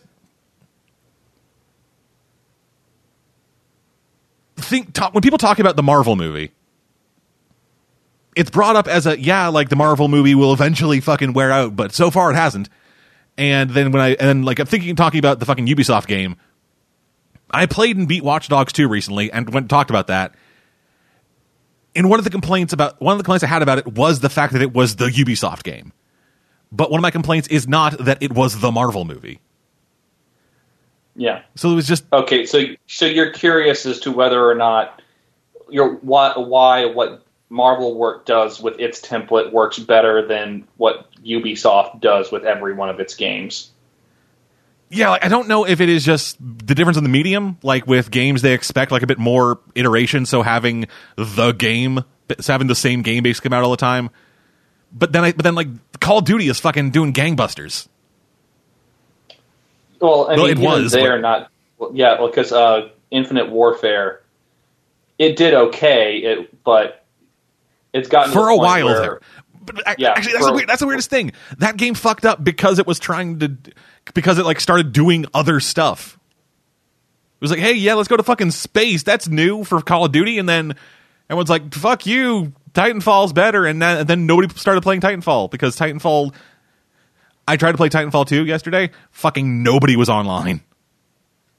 Yeah, I've that's what I was afraid. I've heard it's got a good story mode, unlike the first game. But the problem is, it's a game that's still kind of built around online multiplayer, and I beat the story mode in four hours. Yeah, it, it's not. I didn't say it was a robust um, story mode, but uh, it's got the problem of it's designed to function with like online multiplayer. But when it came out, EA pushed Infinite Warfare and basically screwed over Titanfall, which was No, the better uh, game. No, no, they they released they released Battlefield One, and then the next week released Titanfall. and then the week after that released Infinite Warfare. EA doesn't have any any EA doesn't have any hand in Infinite Warfare. Oh, active. Uh, well, that's well. EA released Battlefield One, and then knowing when Activision was going to release Infinite Warfare, released Titanfall right before it. Yeah, they're fucking idiots. Yeah, so they fucked their own game. Super hard. But so yeah, I mean, I understand, and I think. okay, so going with game metaphors, uh, Telltale. Someone basically said that all Telltale games, even though they are ch- choose your own adventure books, it's not a you get radically different results based on how you play. It's it's the same story, but it's sort of dependent on how you color within the lines. And I think that's probably the best description I have of Marvel at this point. That they have a wide margin to color in the lines, but they all follow the same format to the end at this point. Uh huh. And while Doctor Strange, I did notice certainly all of the problems with its uh, sticking maybe a little too close to formula.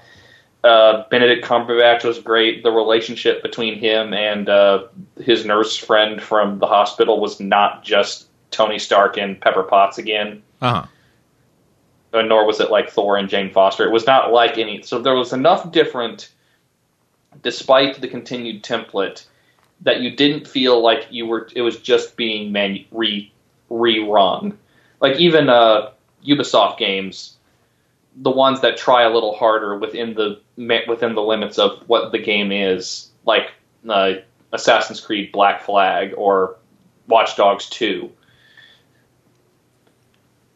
It's sort of what you're doing with the template at this point. and I think the vast the, the vast majority of uh, games that Ubisoft releases don't really do much with the template and hopefully Marvel does not run out of things to do with its template of characters anytime soon. So far, based they on what. I've seen from based on what I've seen from the three the fucking three movies they're releasing this year, along with the three Netflix series, I don't think that's going to happen this year. Probably not. Yeah, Doctor Strange is really good. Uh, Yeah. I like what they're doing with Mordo.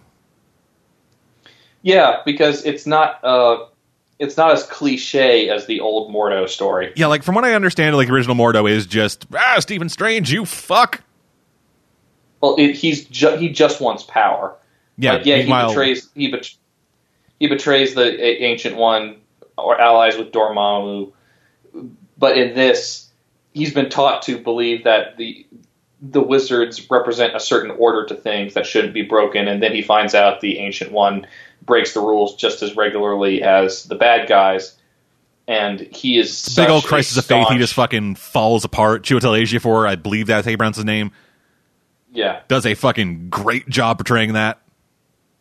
Yeah, which is why the ancient one was saying you need him for his staunch beliefs, but he needs you because you're much more fluid in how you approach the world. Which is true. Yeah. You- the balance between the two. Yeah, uh, like visually, this is one of the best Marvel It's one of movies. the weirder ones. I fucking love it. like It is. yeah, like I'm I, I remember looking at that shit and it like making my head feel funny.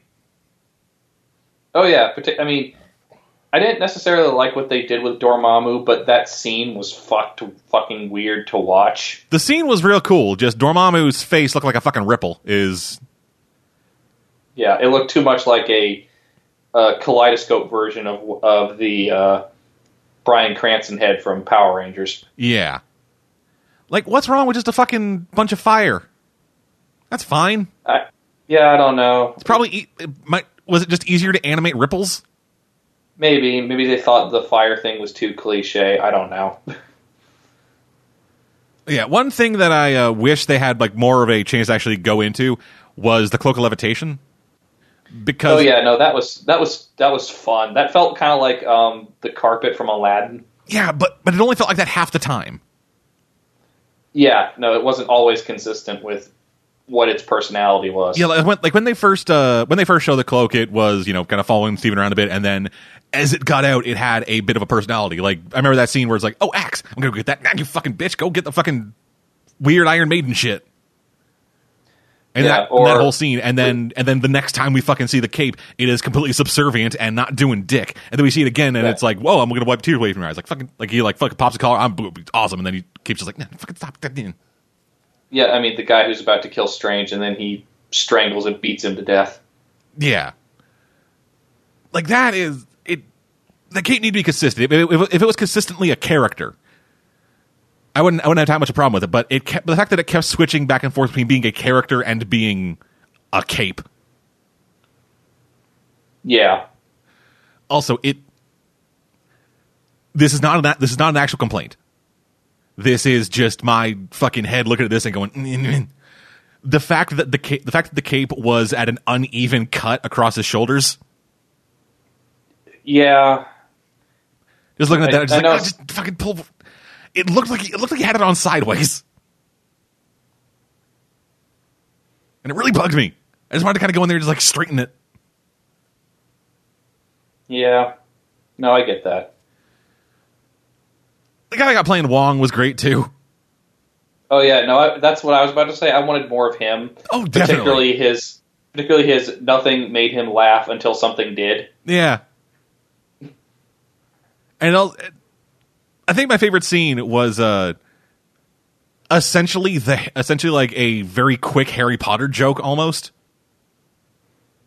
Where he where um where like uh, Steven just calls him Beyonce. It's like, come on, you gotta know about Beyonce. And then cut to the next scene where he's listening to Beyonce, and then just fucking Steven's arm is just reaching out of portals, grabbing books. Yep. It's, it's real simple, but it worked. A lot of this movie just works. Yeah, I would agree with that. Kind of that's the thing about most of the Marvel movies. They just they just all just work. It's very efficient.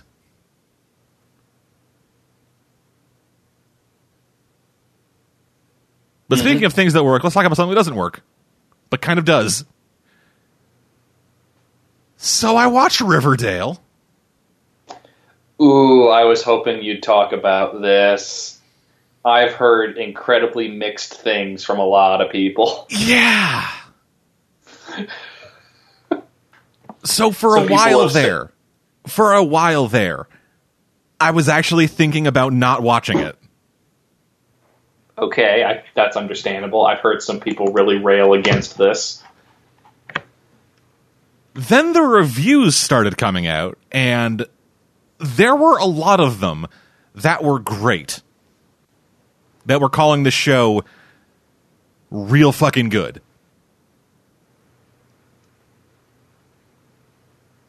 But I feel like I'm on the black nerd side of this, where this is like a guilty pleasure show for me of just, oh, this is so fucking stupid, but I'm going to keep watching it because fuck it, I guess.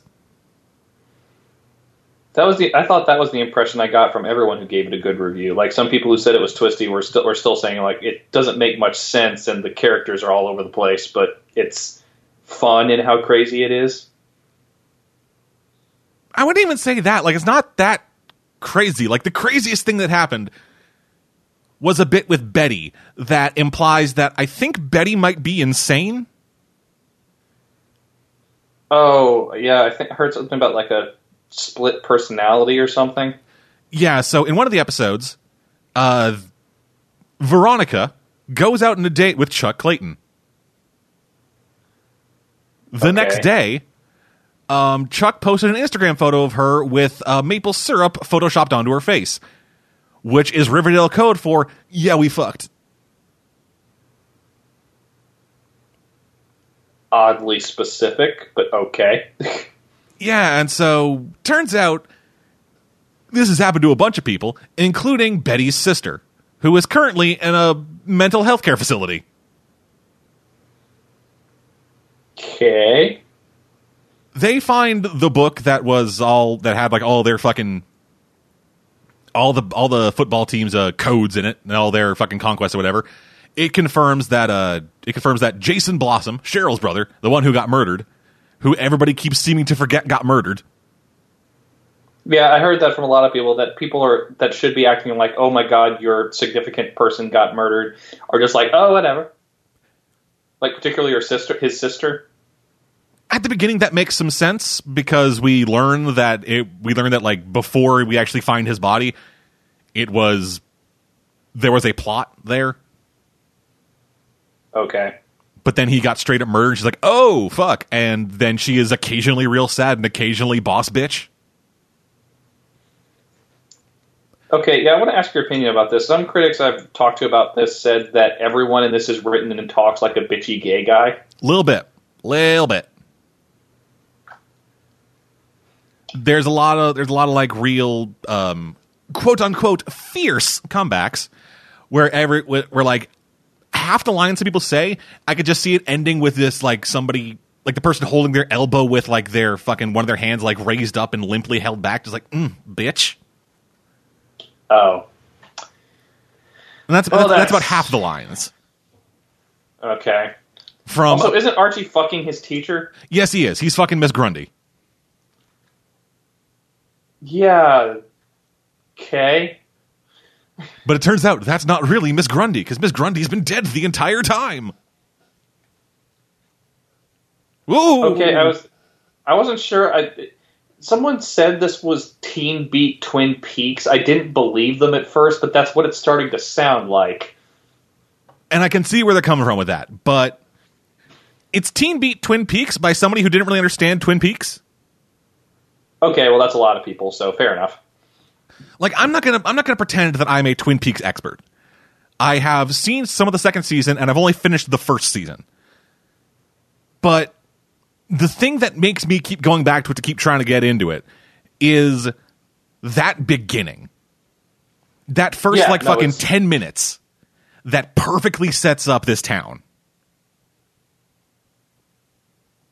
For those who haven't seen it, it is the fucking start where um the where the guy who is married to the lady who owns the fucking mill uh where he finds Laura's Palmer body, where he finds Laura Palmer's body, and he's like, she's dead, wrapped in plastic. And then from there, you feel this death. You get the you get introduced to all these characters fucking over and over again. Just introduction introduction introduction. And you get to see all of their relationships uh like between some of the central characters that all play out incredibly naturally. Okay. in this, Jason dies. Well, dies.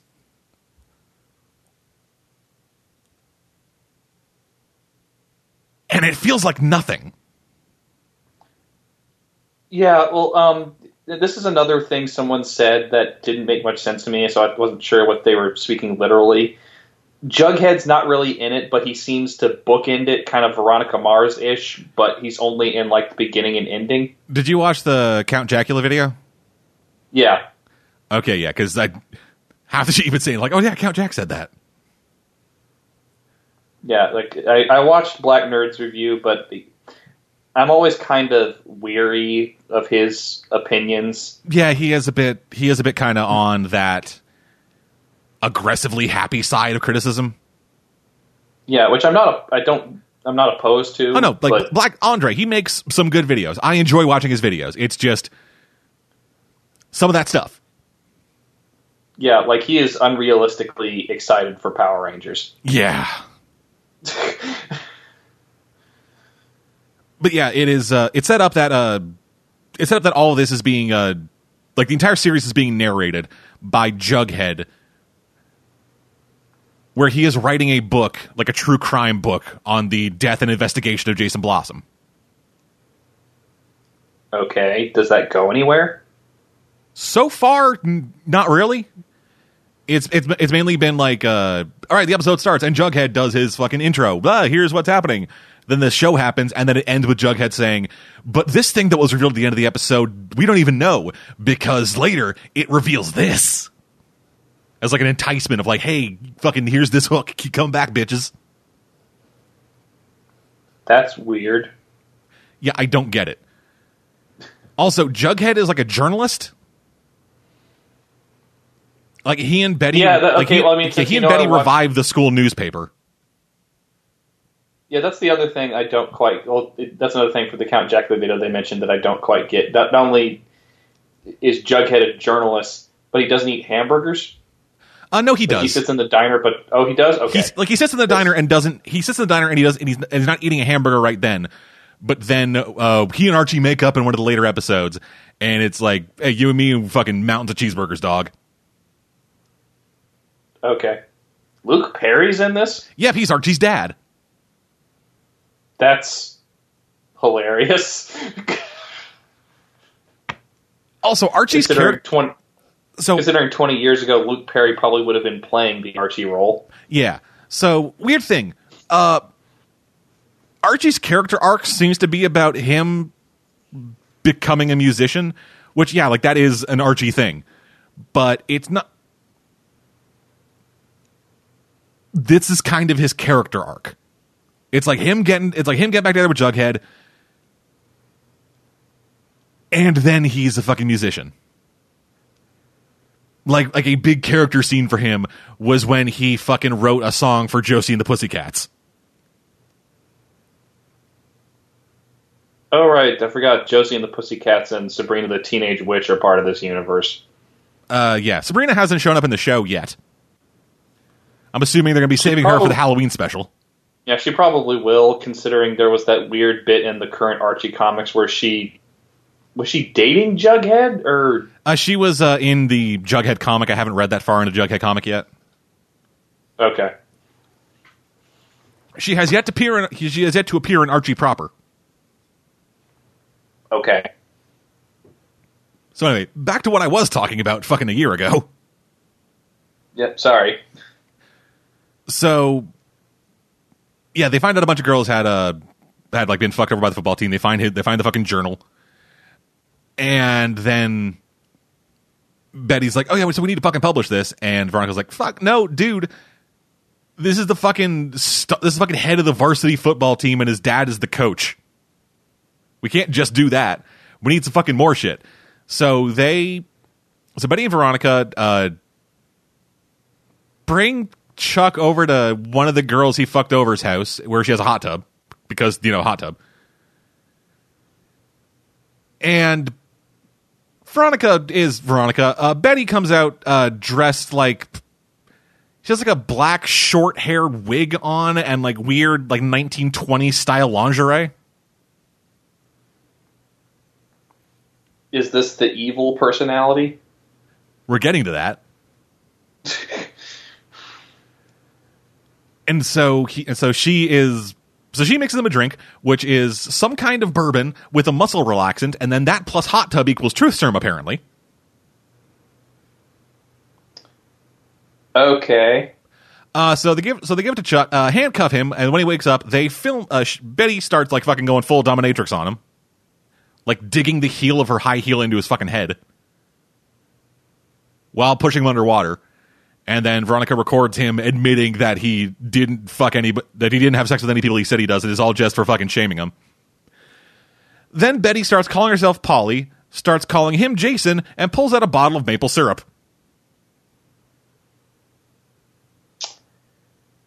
I The next day, Veronica asks her, rightfully so, Yo, dude, what the fuck? To which she responds, I don't know what you're talking about. That never happened. Ha ha ha. Newspapers. so is she aware of this other personality, or is she lying, or I don't know. I can't get a read on her. because that line de- that line delivery you had made me think she was like, "Oh, you silly, that would never happen." That sounds like a lie, but it, I mean, we've both done such bad line deliveries. Oh yeah, we aren't actors. yeah. There's a So- reason. There's a reason we aren't in Archie. Well, Multiple reasons. we're not pretty also- enough. Yeah. If I showed up in Archie, I'd be one of the fuckers who'd be arrested for raping somebody. yeah, probably. Oh, also, fucking Dilton Doiley is a is a doomsday prepper, Oh, goody. and he's not friends with Moose. Which that that's that's that's a shame, because one of the one of the plot lines that is introduced is that Moose is kind of gay, Okay. and so they introduced that by having him go up to Kevin Keller, uh, one of the first openly gay characters in Archie, uh, who in this one is about half of Jack from Will and Grace, which is still just a bit too much.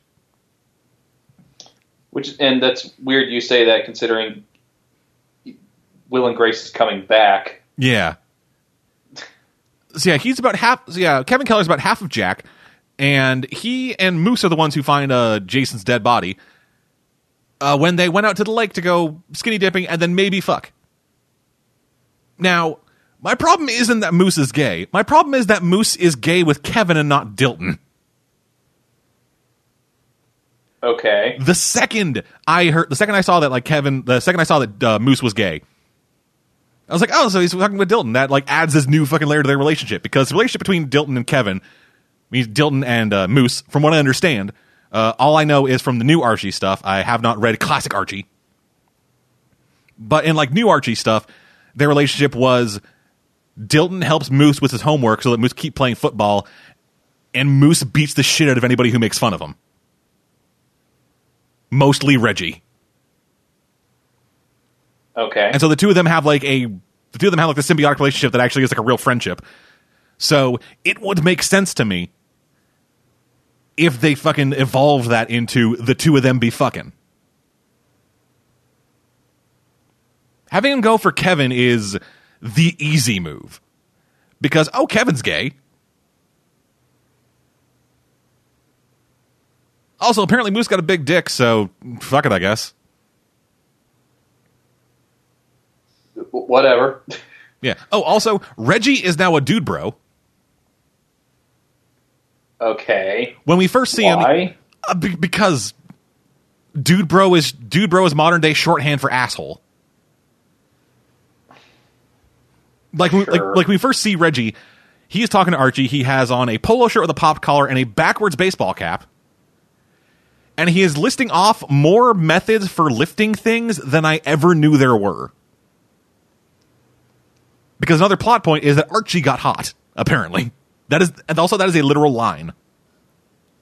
Yeah, I heard that, and I was like, you really have to point that out.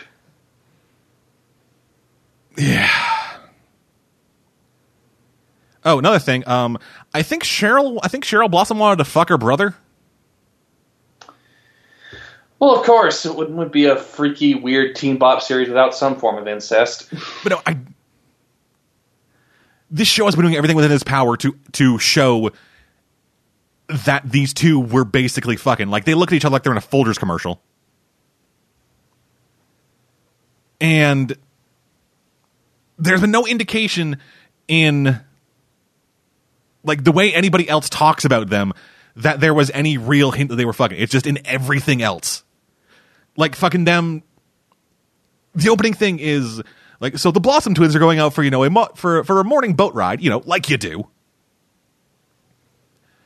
And they drive fucking up to the lake in like a 1960s convertible wearing all white holding each other's hands. Then go out for a rowboat ride on the lake. While fucking staring longingly into each other's eyes and it is Oh god, it's creepy. Yeah, sounds like it. So we'll see where that goes.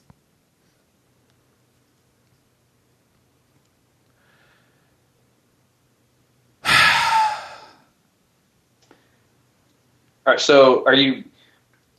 Is this your new? um I don't think This is good, my new Gotham. Watch it. It- This is my new Gotham. Because like like Gotham, it is really dumb. It doesn't seem to have a real understanding of the source material it's basing it's based off of. However, it does enough things interesting or like like it does enough things good or at least interesting that I want to keep watching. And the bad stuff is hilarious to me. Like real dumb Yeah. funny shit. Well, just from what you've said, it sounds hilarious. So I I can see why that would be entertaining to you. So stay tuned for the fucking updates of Arch of Riverdale.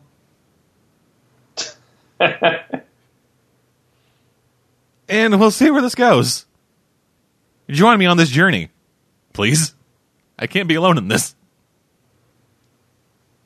I hope you're not talking to me. I'm talking to them, the folks at home. Okay. Please watch. I know you won't comment, but if you do, let me know. I nobody else watches the show. The, nobody else watches the shows I watch like this, and I have nobody to talk to about them. I have to have people to talk at them. I feel lonely. I really do. I really do.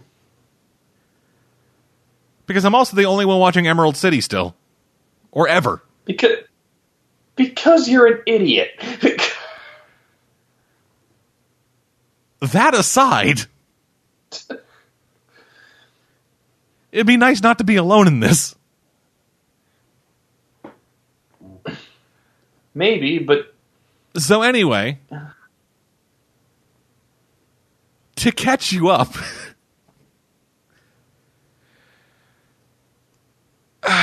so the wizard is just a dude. the wizard's a dude, just straight up, no artifice about it at all. He's not a head in a room with a man behind the curtain. He's just a man standing out there. The artifice is that he is wearing a wig. And he also really wanted to fuck Dorothy's mom. Because Dorothy's mom came to Oz from a nuclear facility that was experimenting with tornadoes. I think. I also watched The Tin Man, who, and this is a 16 year old boy, get half jerked off in a forest. Ah, so it's not only a Pinocchio ripoff, but an Italian porn Pinocchio ripoff. Yes, so have I talked to you about Emerald City? You've mentioned it. You haven't done a full on review of it. So I think. So I thought about this with, I think, Caveman. But there was a storyline in there that is elements from the original books, like a Princess Ozma being kidnapped by a bunch of witches and turned into a dude named Tip. It's apparently a thing from the books or whatever. But that storyline was in here, and I could not see a purpose for it. Like outside of the later reveal of who she is. And in, Okay. and in that storyline, um, a kid named Jack uh, rescues Tip from his mom with the help of Dorothy and the Scarecrow, whose name is Lucas, who is a guy. Not even an actual scarecrow, just a guy who was fucking tied up on a scarecrow post. You know, keeping with that whole "it's just a dude" thing. Yeah. Uh, so he is running away with with this guy friend of his. Then she then he turns into a she, Because why not? and him, being a boy, wants to fuck his friend immediately.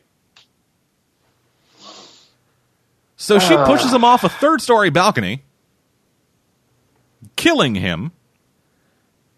And I was like, oh, that went fucking nowhere. Turns out that's the origin story for the Tin Man.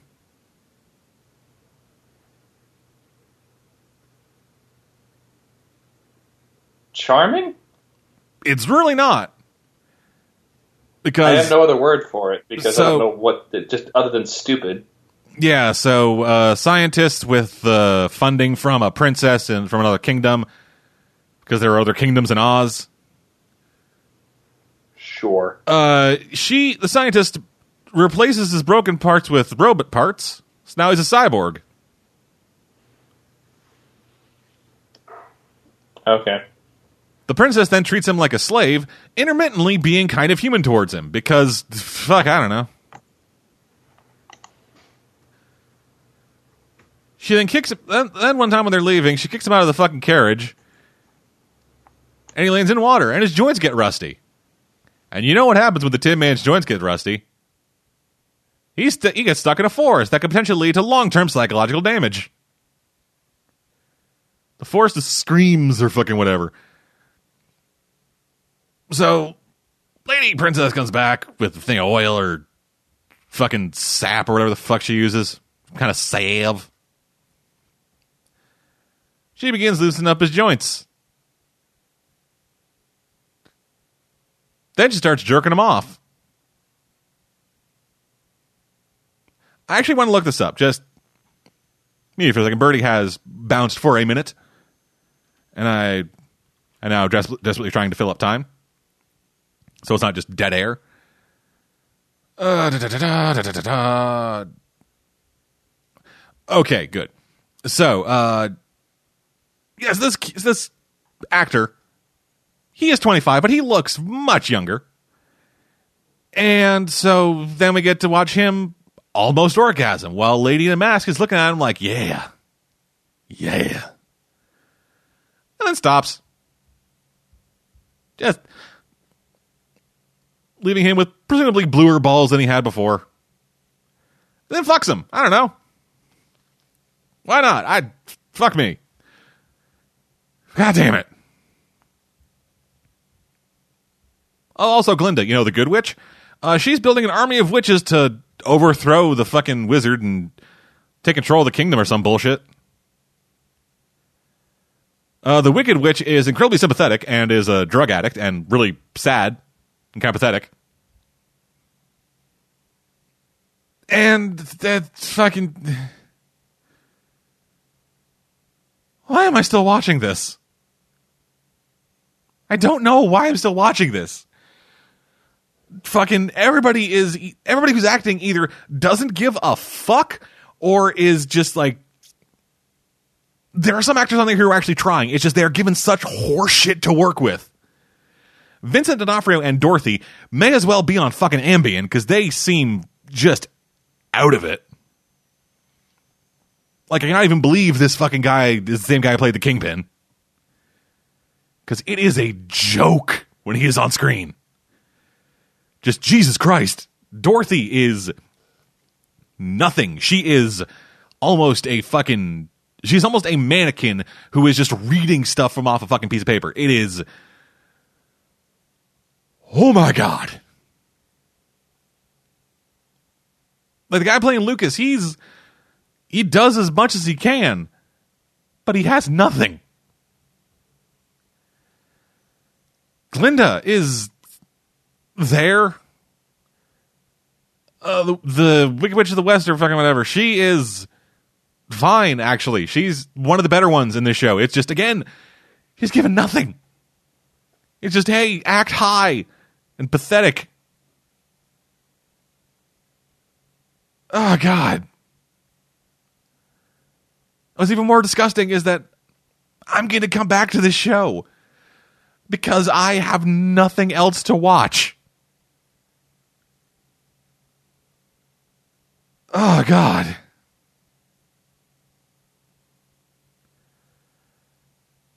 I'm gonna wait till he gets back to talk about some other stuff, but uh, just Agents of the Shield. Uh, I've been keeping up on that.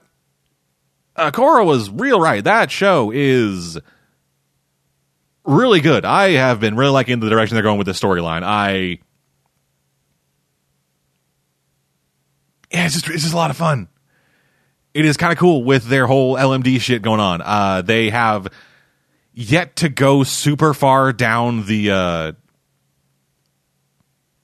they've yet to go super far down like the Battlestar Galactica Cylon checklist. They've yet to have like, oh, you're a Cylon. Oh, you're an LMD. Oh no, you're an LMD. They've done like once or twice with like red, like red herring kind of stuff, but that gets resolved real quick. Uh, also, weird thing, they introduced, I think, Nitro into this. Uh, for those who don't know, Nitro is a character from the comics. Uh, he is the reason the first Civil War happened, where he is a he's a mutant who has the ability to uh, explode, and then and then when he explodes, he turns into a gaseous form and then reforms himself as like a full thing. And kind of the main head of the Watchdogs, the main face of the Watchdogs, turns into him. Yeah, just straight up.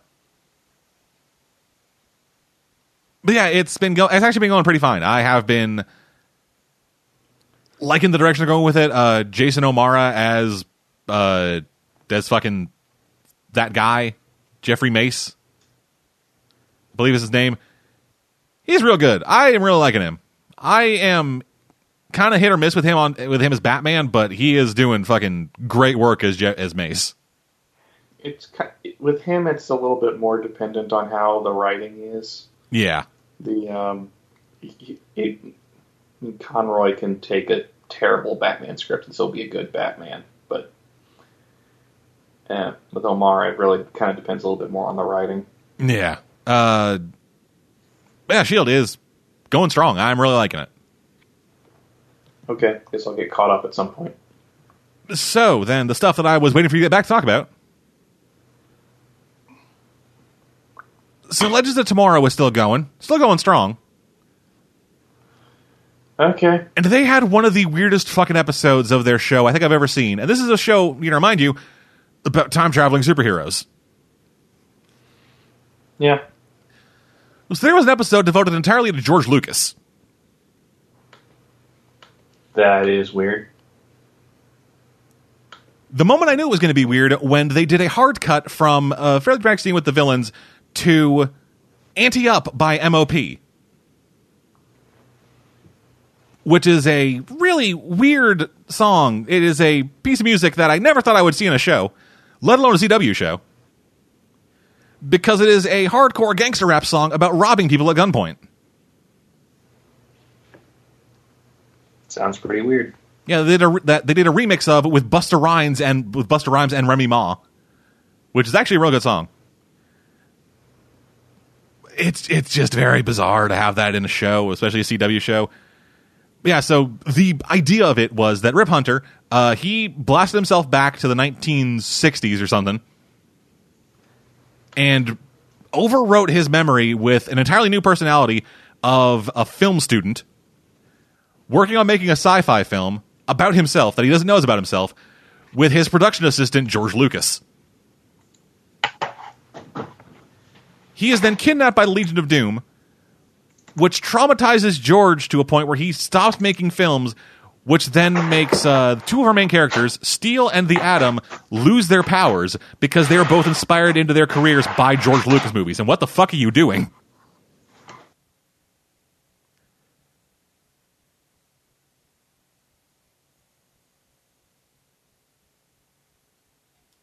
Okay, then. Oh, his printer started. Okay, so it, it yeah, this fucking episode is so goddamn weird. It is fucking giving. It is one of the. It's one of the few instances of like modern day giving real praise to George Lucas, and it is all about a good portion of the episode. It's about these two characters getting progressively dumber and trying to convince George Lucas to make Star Wars and Indiana Jones so that they will get their powers back in order to save them from the Legion of Doom. Who, when Malcolm Merlyn gets Wilhelmed, like it's very it's very low in the mix, but you can just hear it in there when he gets fucking blasted and thrown into a fucking dumpster or whatever. It's a Wilhelm scream. Well, you know, don't change the classics. Also, they mentioned Howard the Duck, which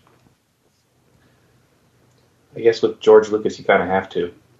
it is the weirdest fucking thing.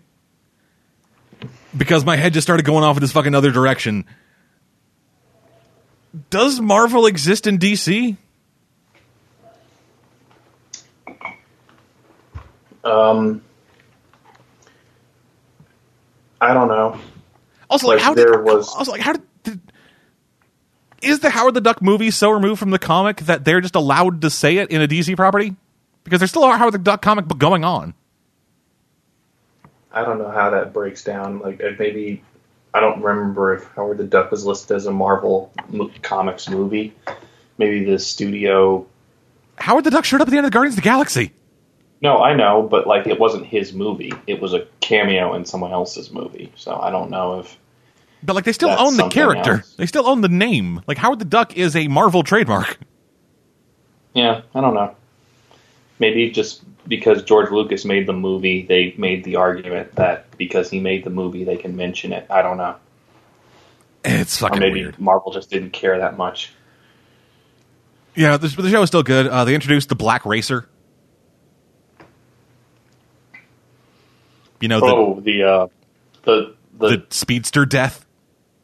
yeah yeah I remember. Yeah, they introduced him. Uh, they rewrote Rip Hunter's brain to make him a member of the League of the, of the Legion of Doom. To what purpose? Uh, so the goal of the Legion of Doom is to get the Spear of Destiny in order to rewrite reality. Okay. because that's what the Spear of Destiny can do. And Rip is one of the people who was involved in hiding the spear. All right. So what? So they rewrote his brain. Uh, like they had like they had like a basically like a laser disc, like like a or like a UMD or something of his of his memories. And so they went in there and kind of subtly rejiggered things so that he still had all his memories and stuff, and still had like his personality. It's just he was evil. And so now it is the now it is the legends against the Legion with the help of Rip Hunter. I have a question. Is turning the good guy, mind controlling the good guys to be evil more common in DC than Marvel? It kind of seems like it is. Uh, it is a little bit like it means more in Marvel, so they don't do it as much. Like Bucky, that's kind of his entire character. Yeah, but like, I'm trying to think of just how many times the entire Justice League has been controlled by someone. Like Maxwell Lord is essentially the Purple Man, but he but he like works at like a much bigger scale than the Purple Man does. Yeah, and then there was Young Justice and yep. Starro and Despero. Yeah. Anyway, it, yeah, it's Legends Tomorrow is a lot of fun. I fucking love this show. It's the Okay. best DC show currently on the air. I will say that with no hesitation. Anyway, moving on. Power Rangers. There's new Power Rangers out. Right, Ninja Steel. Yep. It's eh. Yeah, it didn't really do much to catch my attention from what I saw of it, but Yeah, it's. This feels like a this feels like a pre Dino Charge Power Rangers series, like like in that like the- in it is like it's- the Super Mega Force period. yeah it, it it does it feels like a it feels like something from that era like the uh samurai and the megaforce thing but of those shows it is the better one of them but it is still very but it still feels attached to those Okay. So yeah plot of it is fucking magic ninja star from space falls and lands in the backyard of the world's whitest ninja Yeah. And a magician? nope that the magician is introduced later Oh, okay. So yeah, the world's whitest magician is the dad of the Red Ranger, who becomes the Red Ranger for a hot second before smashing the fucking magic thing into six individual ninja stars that then go back into the bigger space ninja star that is taken by the villain along with the Red Ranger. Who then lives Okay. who then lives in space for 10 years as a slave. But gets a robot servant and a best friend who is a shapeshifter who is played by the guy who does Boom in SPD. Oh, cool. Yes, he's back. Uh, yeah, then they escape, uh, and we. The kind of biggest change or the newest idea for this show, for this series of the Power Rangers, is that the villains being sent down and like them being turned giant and stuff. That's all decided by a TV show audience. Right, I saw that. I wasn't. So there's like a reality show element to the villains. Yeah, so the so the big bad guy is the champion and basically I think the producer of Galaxy Warriors, the most popular show in the gal in the universe, where all the where all the monsters the Rangers fight are contestants on the show. They get sent down to Earth in order to defeat the Rangers to get the Ninja Stars in order to get a chance of being the next champion of Galaxy Warriors. And when they are gigantified, as it is called, it is decided by audience. It is decided by audience participation. Like, should we give? Should we gigantify him and give another chance? And the audience goes, "Yay!" or "Boo!" or nothing. And then that decides whether or not they gigantify him. At which point, if they say no, they send out a different monster and gigantify him. That's an odd wrinkle. Yes, it is. So that that's a thing. It, I'm not really sure how I feel about it. Like uh, having. Like, let's, let's start with, I just start with like my biggest problems with it. Uh, this show does not do a very good job of masking the cuts between the original American footage and the Japanese footage. Yeah, I mean that's always been a problem with some seasons of Power Rangers, but certain ones are better than others. like Dino Charge, I think did a really great job with it. Like uh, when they like in that first fight, I had a bit of a hard time distinguishing between original footage and uh, Japanese footage. But Yeah, in, but sure. in, but in this one, it's like it's like, hey, so we're gonna fight this monster outside of our school, and then whoops, we're in the warehouse district. What? Yeah, I mean, that always kind of annoyed me when they don't at least try to have settings that match with the setting in the Sentai. At least with uh, the original Mighty Morphin, They teleported away, yeah, or they were always in a field. yeah, or Like ninety they percent of found someplace they found someplace that looked enough like it that they could get away with it, like the fight between Tommy and Jason at the end of Green with Evil yeah, like looked se- enough like it. yeah, seventy percent of that show was in a field. Yeah, and I'm also not that big a fan of the Zords. Like, I get where people are coming from. sure. I get where people are coming from with the Zords because uh, each individual Zords represents some aspect of their personality. Like uh, the Red Ranger has um, essentially a big version of the Red Bot that he of the Red Bot buddy he has. Uh, the guy obsessed with magic and a magician has a dragon. Uh, the girl who has a pet dog has a wolf that has like a fucking Voltron blade in its mouth. The guy obsessed with his truck has a truck.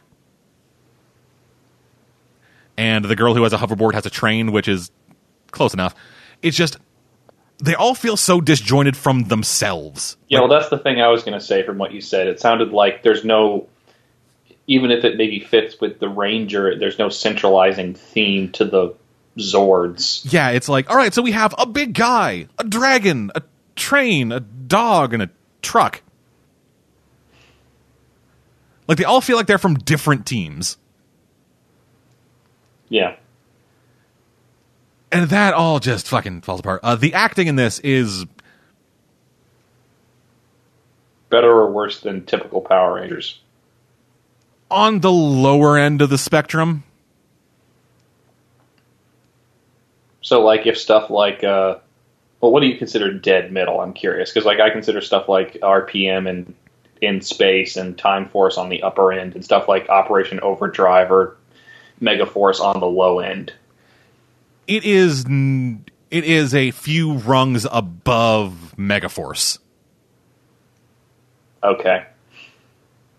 Like like like like yeah i'm i'm with you there with like um with that with those two being on like the back end. It is a, it uh, this is a few rung above rungs above those but it is still it's still like below original power rangers. Oh, that's not good.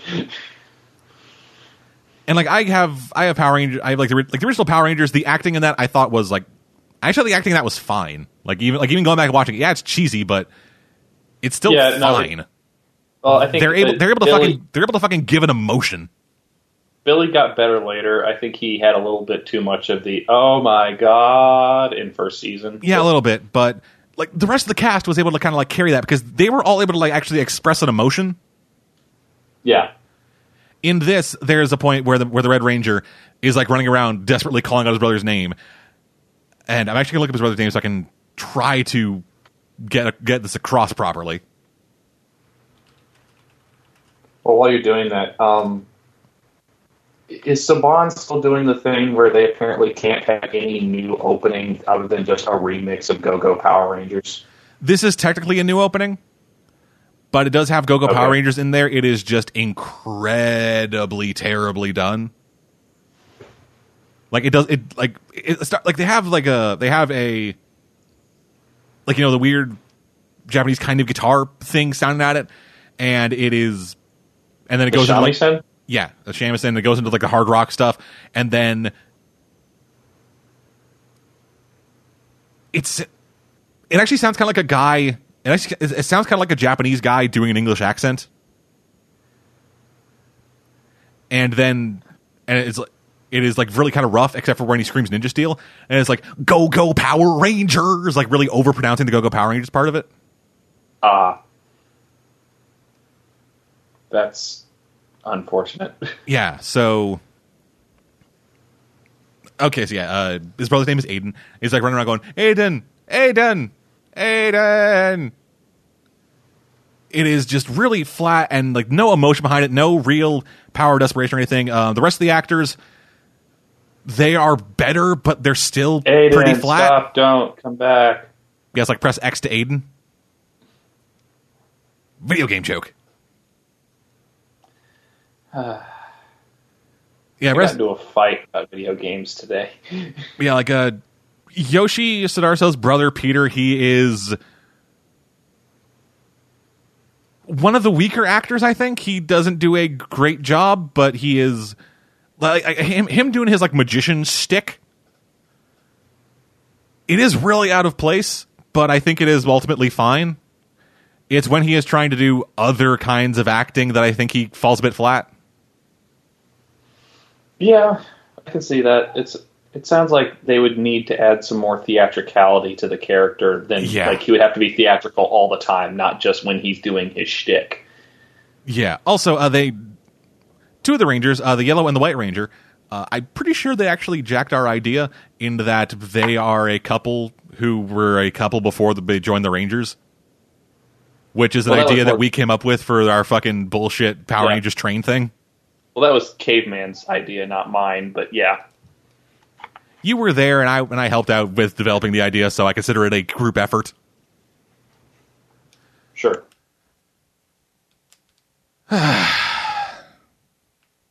just kind of disappointed actually with this series. Like, Dino Charge was kind of a fucking huge bang of a series after fucking Samurai and Megaforce. Like they had it, they had that shit fucking down to almost a science in that first season. I haven't finished off. Uh, I haven't finished uh, the Supercharge with it, Dino Supercharge, because it is not on Netflix and other places to find it are a bit hard to find it on. So I've I've heard that I've heard that like in the back end of Super Dino Supercharged they kind of fall the everything kind of falls apart a bit. But yeah, fucking Dino Charge was on it with that shit. They did such a good job with those characters, having them like having them feel like real characters, having them like acted out well, having like dynamics and real arcs and shit happening with all those characters. And then to have this be the fucking thing that follows it up is real disappointing. I'm probably not, probably not even gonna fucking finish the season. Like I might come back to it later after all's said and done, but I can't really see myself watching this week to week. Yeah, well, I'm having I'm having a harder time convincing myself to watch episode to episode seasons of Power Rangers these days because, like, I don't want to say Saban's gotten into a holding pattern, but I almost kind of wish for the days of Disney when they would do some weird, outlandish things with their series. Like, not knocking Saban, they did some great stuff in the '90s and early 2000s. Some of my favorite series are from that period. Yeah, the fucking big bad Beetleborgs, dog.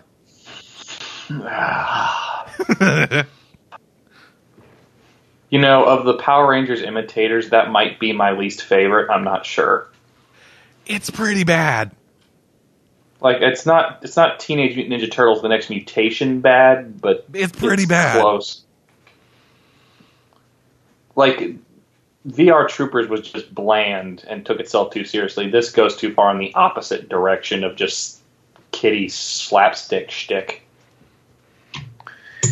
But yeah, um, I might watch an episode or two of Ninja Steel. I'm still trying to finish up Dino Charge. It's good, but it's oh god, there's too many Zords.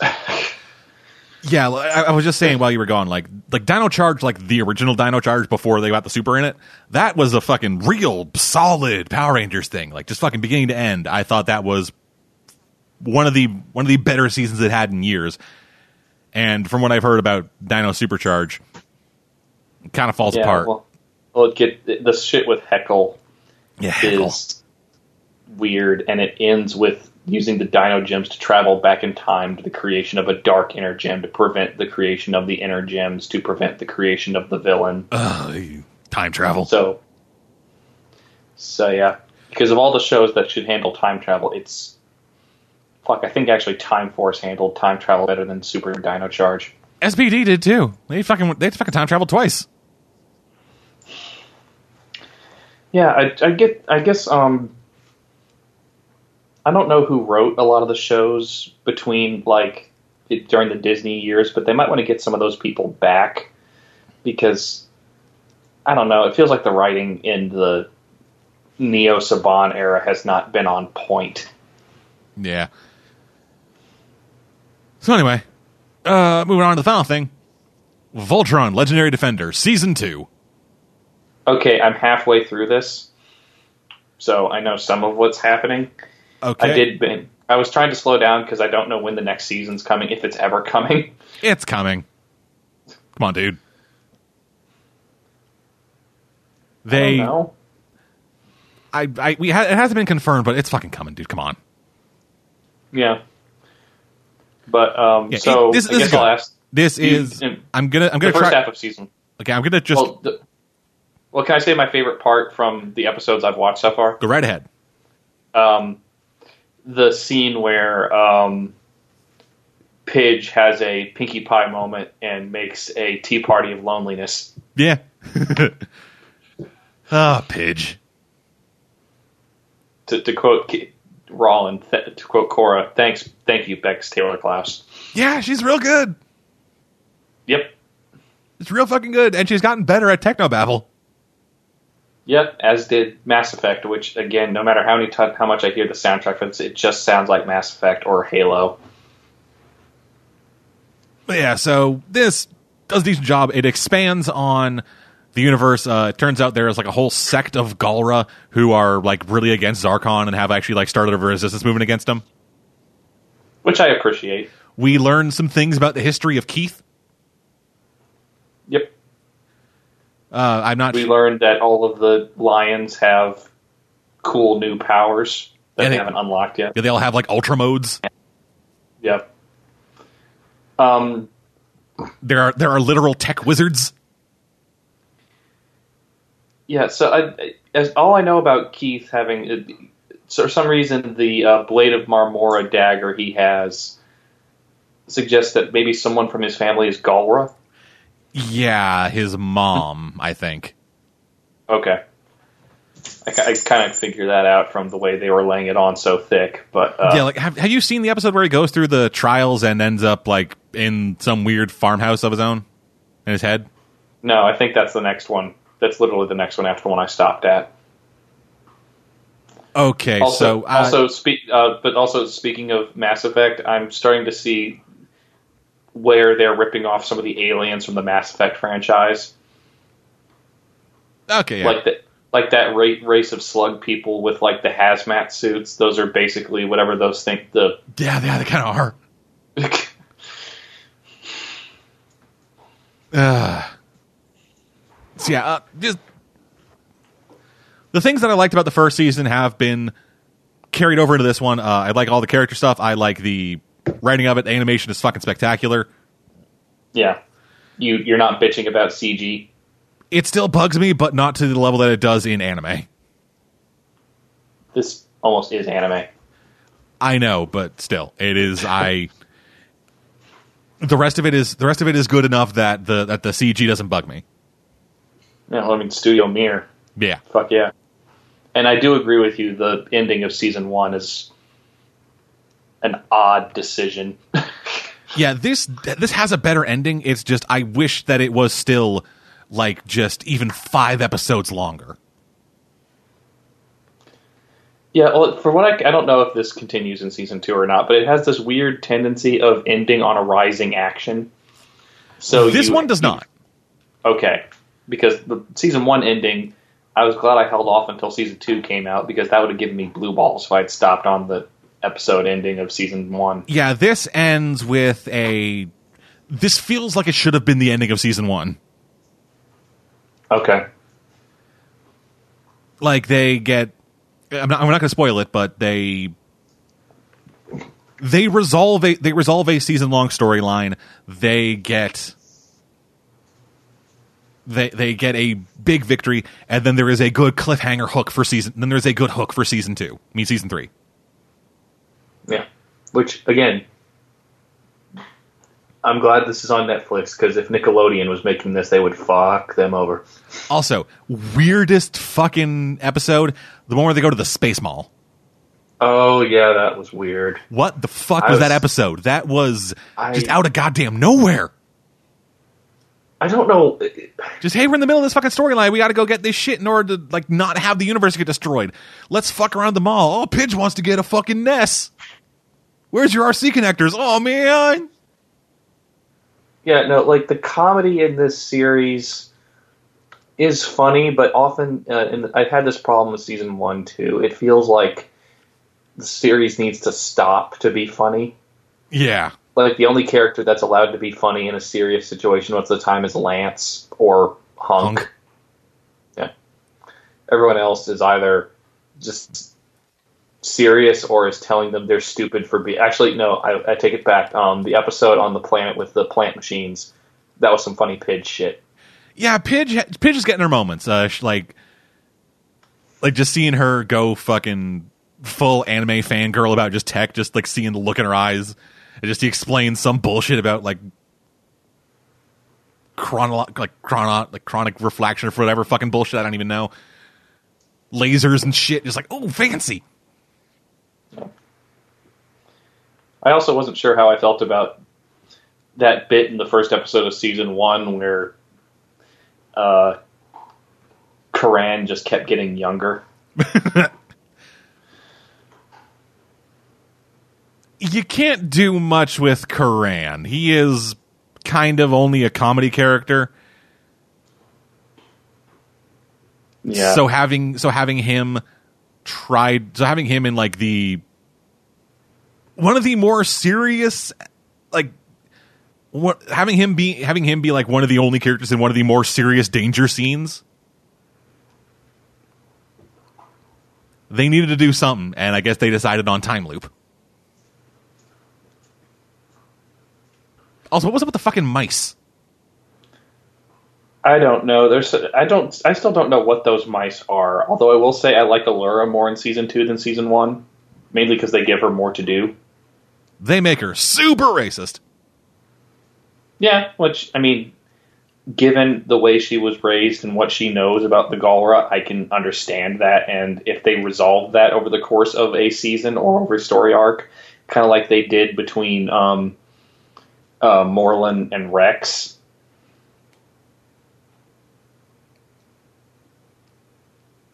you know what I'm talking about? yeah i know who wrex is Okay, I was just making sure you didn't respond. So. Shepard. I have an army. We have a Krogan. I was so glad when I beat Mass Effect 1 and I had done enough good things in order to not have to fight Wrex. Well, I mean, I didn't.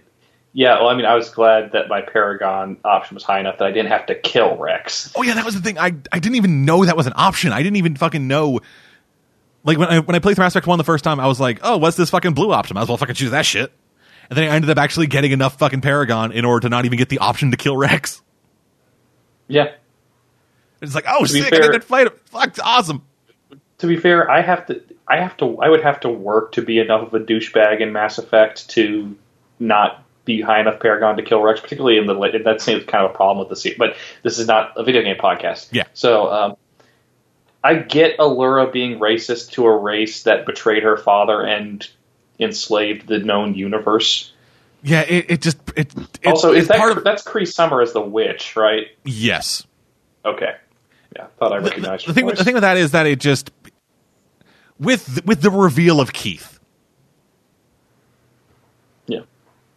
like like like Allura had didn't didn't really have enough interactions for this to be a thing in the first season, but Allura never really gave off the oh fuck every Galra ever. It seemed to be very much Well, yeah, focused on but 'cause- Zarkon, and then getting into this and with the Blade Yeah, Nora, I- and she's like, oh, I'll never fucking uh, like that fucking piece of shit Galra asshole. I see. I I get, but that's playing into my point that it felt like she had no real purpose other than flying the ship in season one. Uh huh. And while that episode with her father's AI going haywire in the machine was heartbreaking, they didn't really give her much character outside of that. And I guess that's another problem with season one. It started a lot of stuff, but didn't necessarily develop it completely. That's because they only had half a season. Yeah. Maybe that's it. Maybe this But is the other the- half of season one, and next one will be a full length of episodes. but my th- so I'm not even like when I when I brought up like the Super Race thing, it wasn't I wasn't like saying it as like oh it's a weird part of a character. Why did they bring this up? I I get why they're doing it. I get where they're coming from. It's just once they introduced the Keith aspect of it, I felt the only reason they brought it up is so they could have a fucking storyline where Keith keeps this thing from the group because oh what if everybody hates me now because I'm Pergalra. It's a fucking Yeah. dumb, worn out trope that I really hate. Yeah, no, I understand that. but yeah, I mean, I, I think that's the only problem I really have with the uh, writing in this series is that while it's doing a lot of great space opera shit, and you like, I particularly like um, Shiro in season two, and Lance is getting better. He, his his comedic timing with Keith is improving. Yeah. Al- also, now that I've watched a bunch of Adventure Time, I hear Finn a lot more in his voice. like when I watched that first season, I hadn't really watched any Adventure Time, so I was like, "Oh shit, that's Lan- oh shit, that's Finn." Weird. And now I can't not hear it.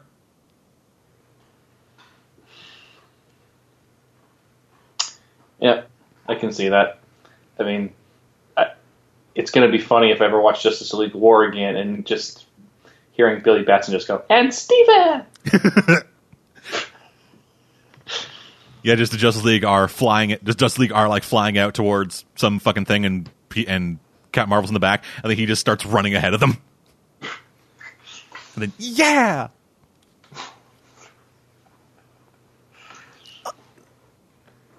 which one of the League members then relate to the gems? Like I, I'm pretty sure Batman is Garnet. Yeah. Uh, Wonder Woman's Amethyst, particularly that version of her. Yeah, I think Flash is probably Pearl, which is weird to say. But Superman's the statue that their house is built into.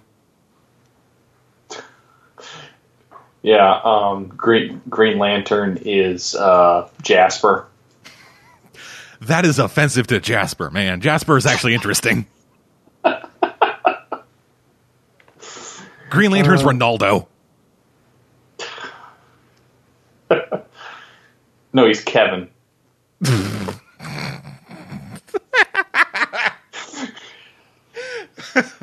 Fair.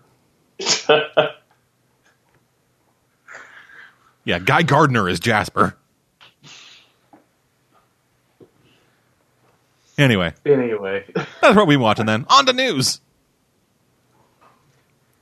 So, uh, you had news.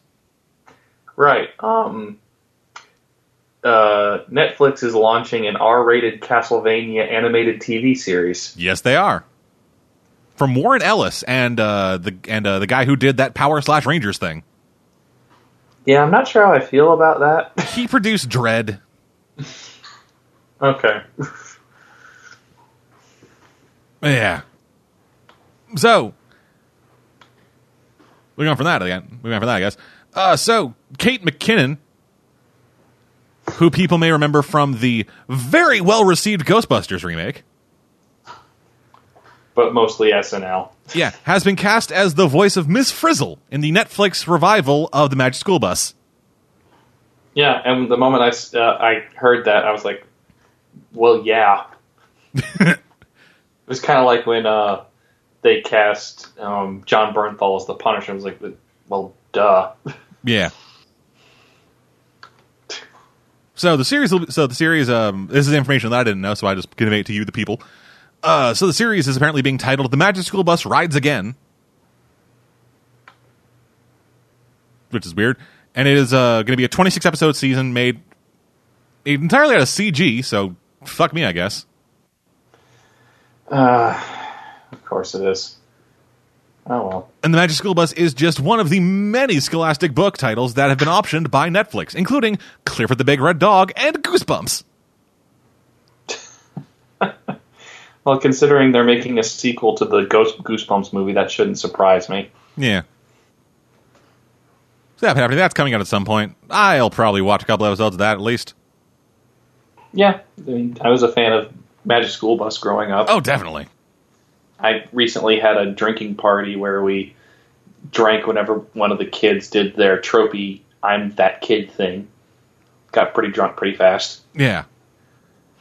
So then, moving on to our next piece of news, which this is more potential speculation. Okay. So Bryan Cranston uh, recently signed a book for a fan of his uh, named Andrew Gray, who posted a picture of it on some social media site. Uh, the the sig- the signature reads uh, to Andrew, happy birthday to a Power Ranger from a Power Ranger. And so people started speculating that maybe Zordon was a Power Ranger in the new movie.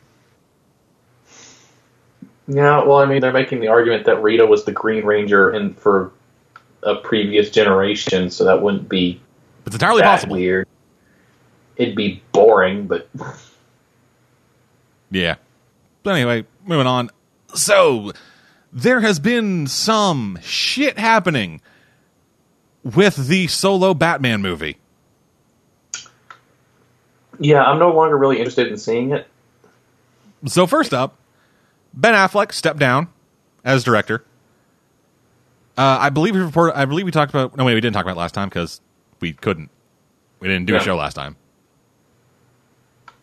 But yeah, so uh, Ben Affleck stepped down. Uh, he released a statement, just kind of saying, "Hey, I am still going to be in it. It's still going to be happening. It was just I'm not interested in directing it." Uh, so, the Variety reported uh, just this past week that Warner Brothers has hired Matt Reeves uh, to direct the movie, replacing Affleck. Matt Reeves is I. Let me just double check to make sure I'm thinking of the right guy here. Da-da-da-da, da-da-da-da. Yeah, okay, he's a solidish director. Uh, he did Cloverfield, uh, Let Me In, Dawn of the Planet of the Apes. Yeah. Under Siege 2. Yeah, that fucking. But he was a co-writer on that. Yeah. He directed such. Oh, he directed the first Cloverfield, that's. Yeah. I won't, I'll try not to hold that against him. Yeah, so he signed on to replace Ben Affleck. But now. So this is a rumor at this point. Uh, I do not believe there has been an official statement from Affleck's people or Warner Brothers at this time. But while speaking on Collider Movie Talk, uh, John Campea says that Ben Affleck might really want out of the role of Batman. Like I can't really really- want out. I can't really blame him. Yeah, so according to Campea, uh, he has, has he has multiple sources who are saying that uh, Affleck is in talks with Warner Brothers to get out, just to get the fuck out of this Batman role. And if that were true, this could potentially spell the death of the DC cinematic universe. You mean if Justice League doesn't shoot it in the head first? No, like killing it before it gets to Justice League. Like, like it was running Oh, head, Justice like, League like it was running like head first at the fucking wall of spikes and shit that is Justice League, but then it fucking tripped and broke its neck on the way there. Yeah, but Justice League is already set to come out this year. Yeah, I don't know. This whole fucking thing seems like it could be, it could be just a big shit show. Like I, I said on one of my social medias that uh, if uh, whoever um, um, it's basically down to Wonder Woman at this point. If Wonder Woman's bad, I'm not going to even bother going to see Justice League, and I think that I might not be the only one that's true for. Yeah, Like I think Justice, I think Wonder Woman is the last chance because I think at that point that Warner Brothers will have made a bad movie featuring all of it, majorly featuring all of its major trinity, and they all suck. At, at that point, who cares? yeah. So speaking of uh, that previously mentioned thing with uh, fucking Castlevania, uh, Frederator is also working on a new cartoon for Amazon based on Costume Quest.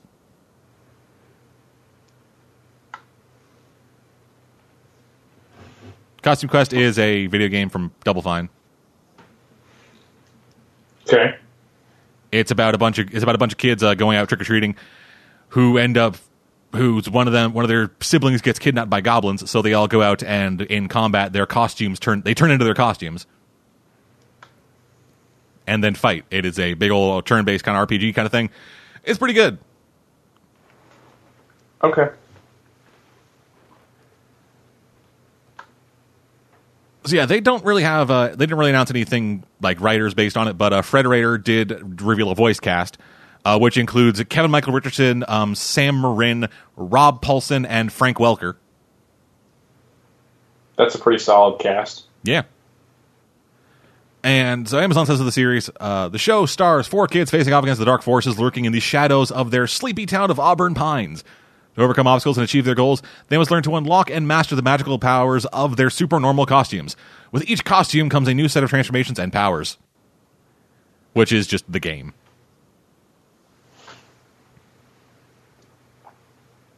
So yeah, we'll see how that Okay. turns out. Uh, it's coming out at some point for Amazon Prime members in 2018. Sure. Speaking of platform specific shows, Apple Music has announced they're making television now. Yeah, I heard about this. I don't know how to feel about it. Yes, so one of their first shows that they'll be uh, premiering on the Apple Music TV service is a TV show based on the segment from the Late Late Show with James Corden, Carpool Karaoke.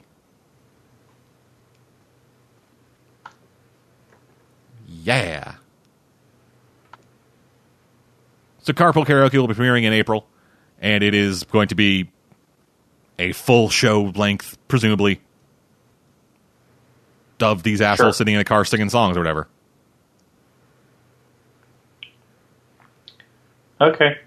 I have no. I'm sorry. This kinda- have this kinda comes on- to a lot of these. this kind of comes on the heels of well not really on the heels it comes like not long after it was announced that they'd be getting a clueless gamer solo series Okay. and i think clueless gamer would work better as a tv show than this will I don't know enough about either to make that assessment. clueless gamer is essentially heavily edited it, it's essentially a heavily edited version of a comedian doing let's plays and having that for like a half hour style show that would work fine it would basically just be it would basically be a youtube channel with a tv show and i think that could work way better than hey let's get a bunch of fucking people in a car and then we'll sing stuff or whatever.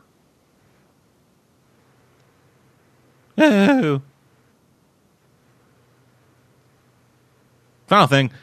Uh, Assassin's Creed, the movie, is apparently getting a physical release. Because they decided, hey, let's actually release this thing and maybe we'll get more money out of it because fuck it, I guess. I kind of figured that would happen. And it's coming I- in March. the- well, that just means that it made no money at the theater, so they're releasing it to Blu-ray or DVD faster than it would normally. Yeah, so the digital release is coming on March 10th with um, the DVD, Blu ray, 3D Blu ray, and 4K Ultra HD Blu ray coming March 21st. And no one cares. Nope. Uh, the, the release will also include 90 minutes of special features with uh, behind the scenes look at the stunts, um, a feature on the costumes and weapons, and a look, a look at the first game, and exclusive footage of the cast. I wonder if that's them them standing around saying, "Oh God, I have to say this." I'm assuming Really? it's gonna, I'm assuming it's gonna be 40 minutes of drinking. Yeah, or I don't know, Michael Fassbender trolling the cast while on set. Maybe. Who knows? Fuck it. Moving on. News. That's it for news. Fuck you.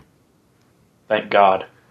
New releases for this week, the week of February 17th. We have The Great Wall. The one where Matt Damon I'm- saves China from dragons. Yeah, I was about to say. I was about to say Chinese Attack on Titan. Yep. Uh, we also have A Cure for Wellness, which is a thing, I think. And Fist Fight, the movie where Ice Cube fights Charlie Day.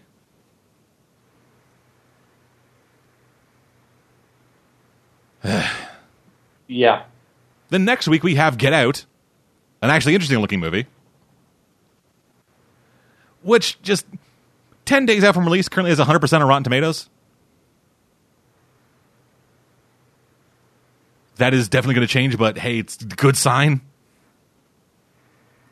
For those that don't know, this is the horror movie by Jordan Peele, which is What If the Stepford Wives was about black people? yeah, yeah. I forgot about that. Which it looks really good. I really wanted to see this from the fucking first trailer. Yeah, no, me too. Uh, uh, other thing of note: uh, the girl with all the gifts. Yeah. It's about Zambambos.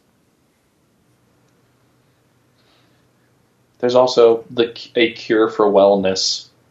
I said that last in last Oh, thing. I, I thought I couldn't hear that one. It sounded like you were talking about something else. I'm sorry. Nope, that's coming out. That's coming out this week. Uh, then the final thing for next week is something that looks like a stop motion movie. My life as a zucchini. I've heard about this. I just don't know what to make of it. Nor do I. And I'm about to fucking burst at the seams here. So thank y'all for joining us, everybody. We'll be back in two weeks' time with an episode of the AstroProds.com Movies Television Podcast. In between now and then, they're going to be having regular run news, baby reviews podcast. Ow! Kinds of bullshit, but until then, I'm dead, man. And I'm Birdie. And we will see you guys next time.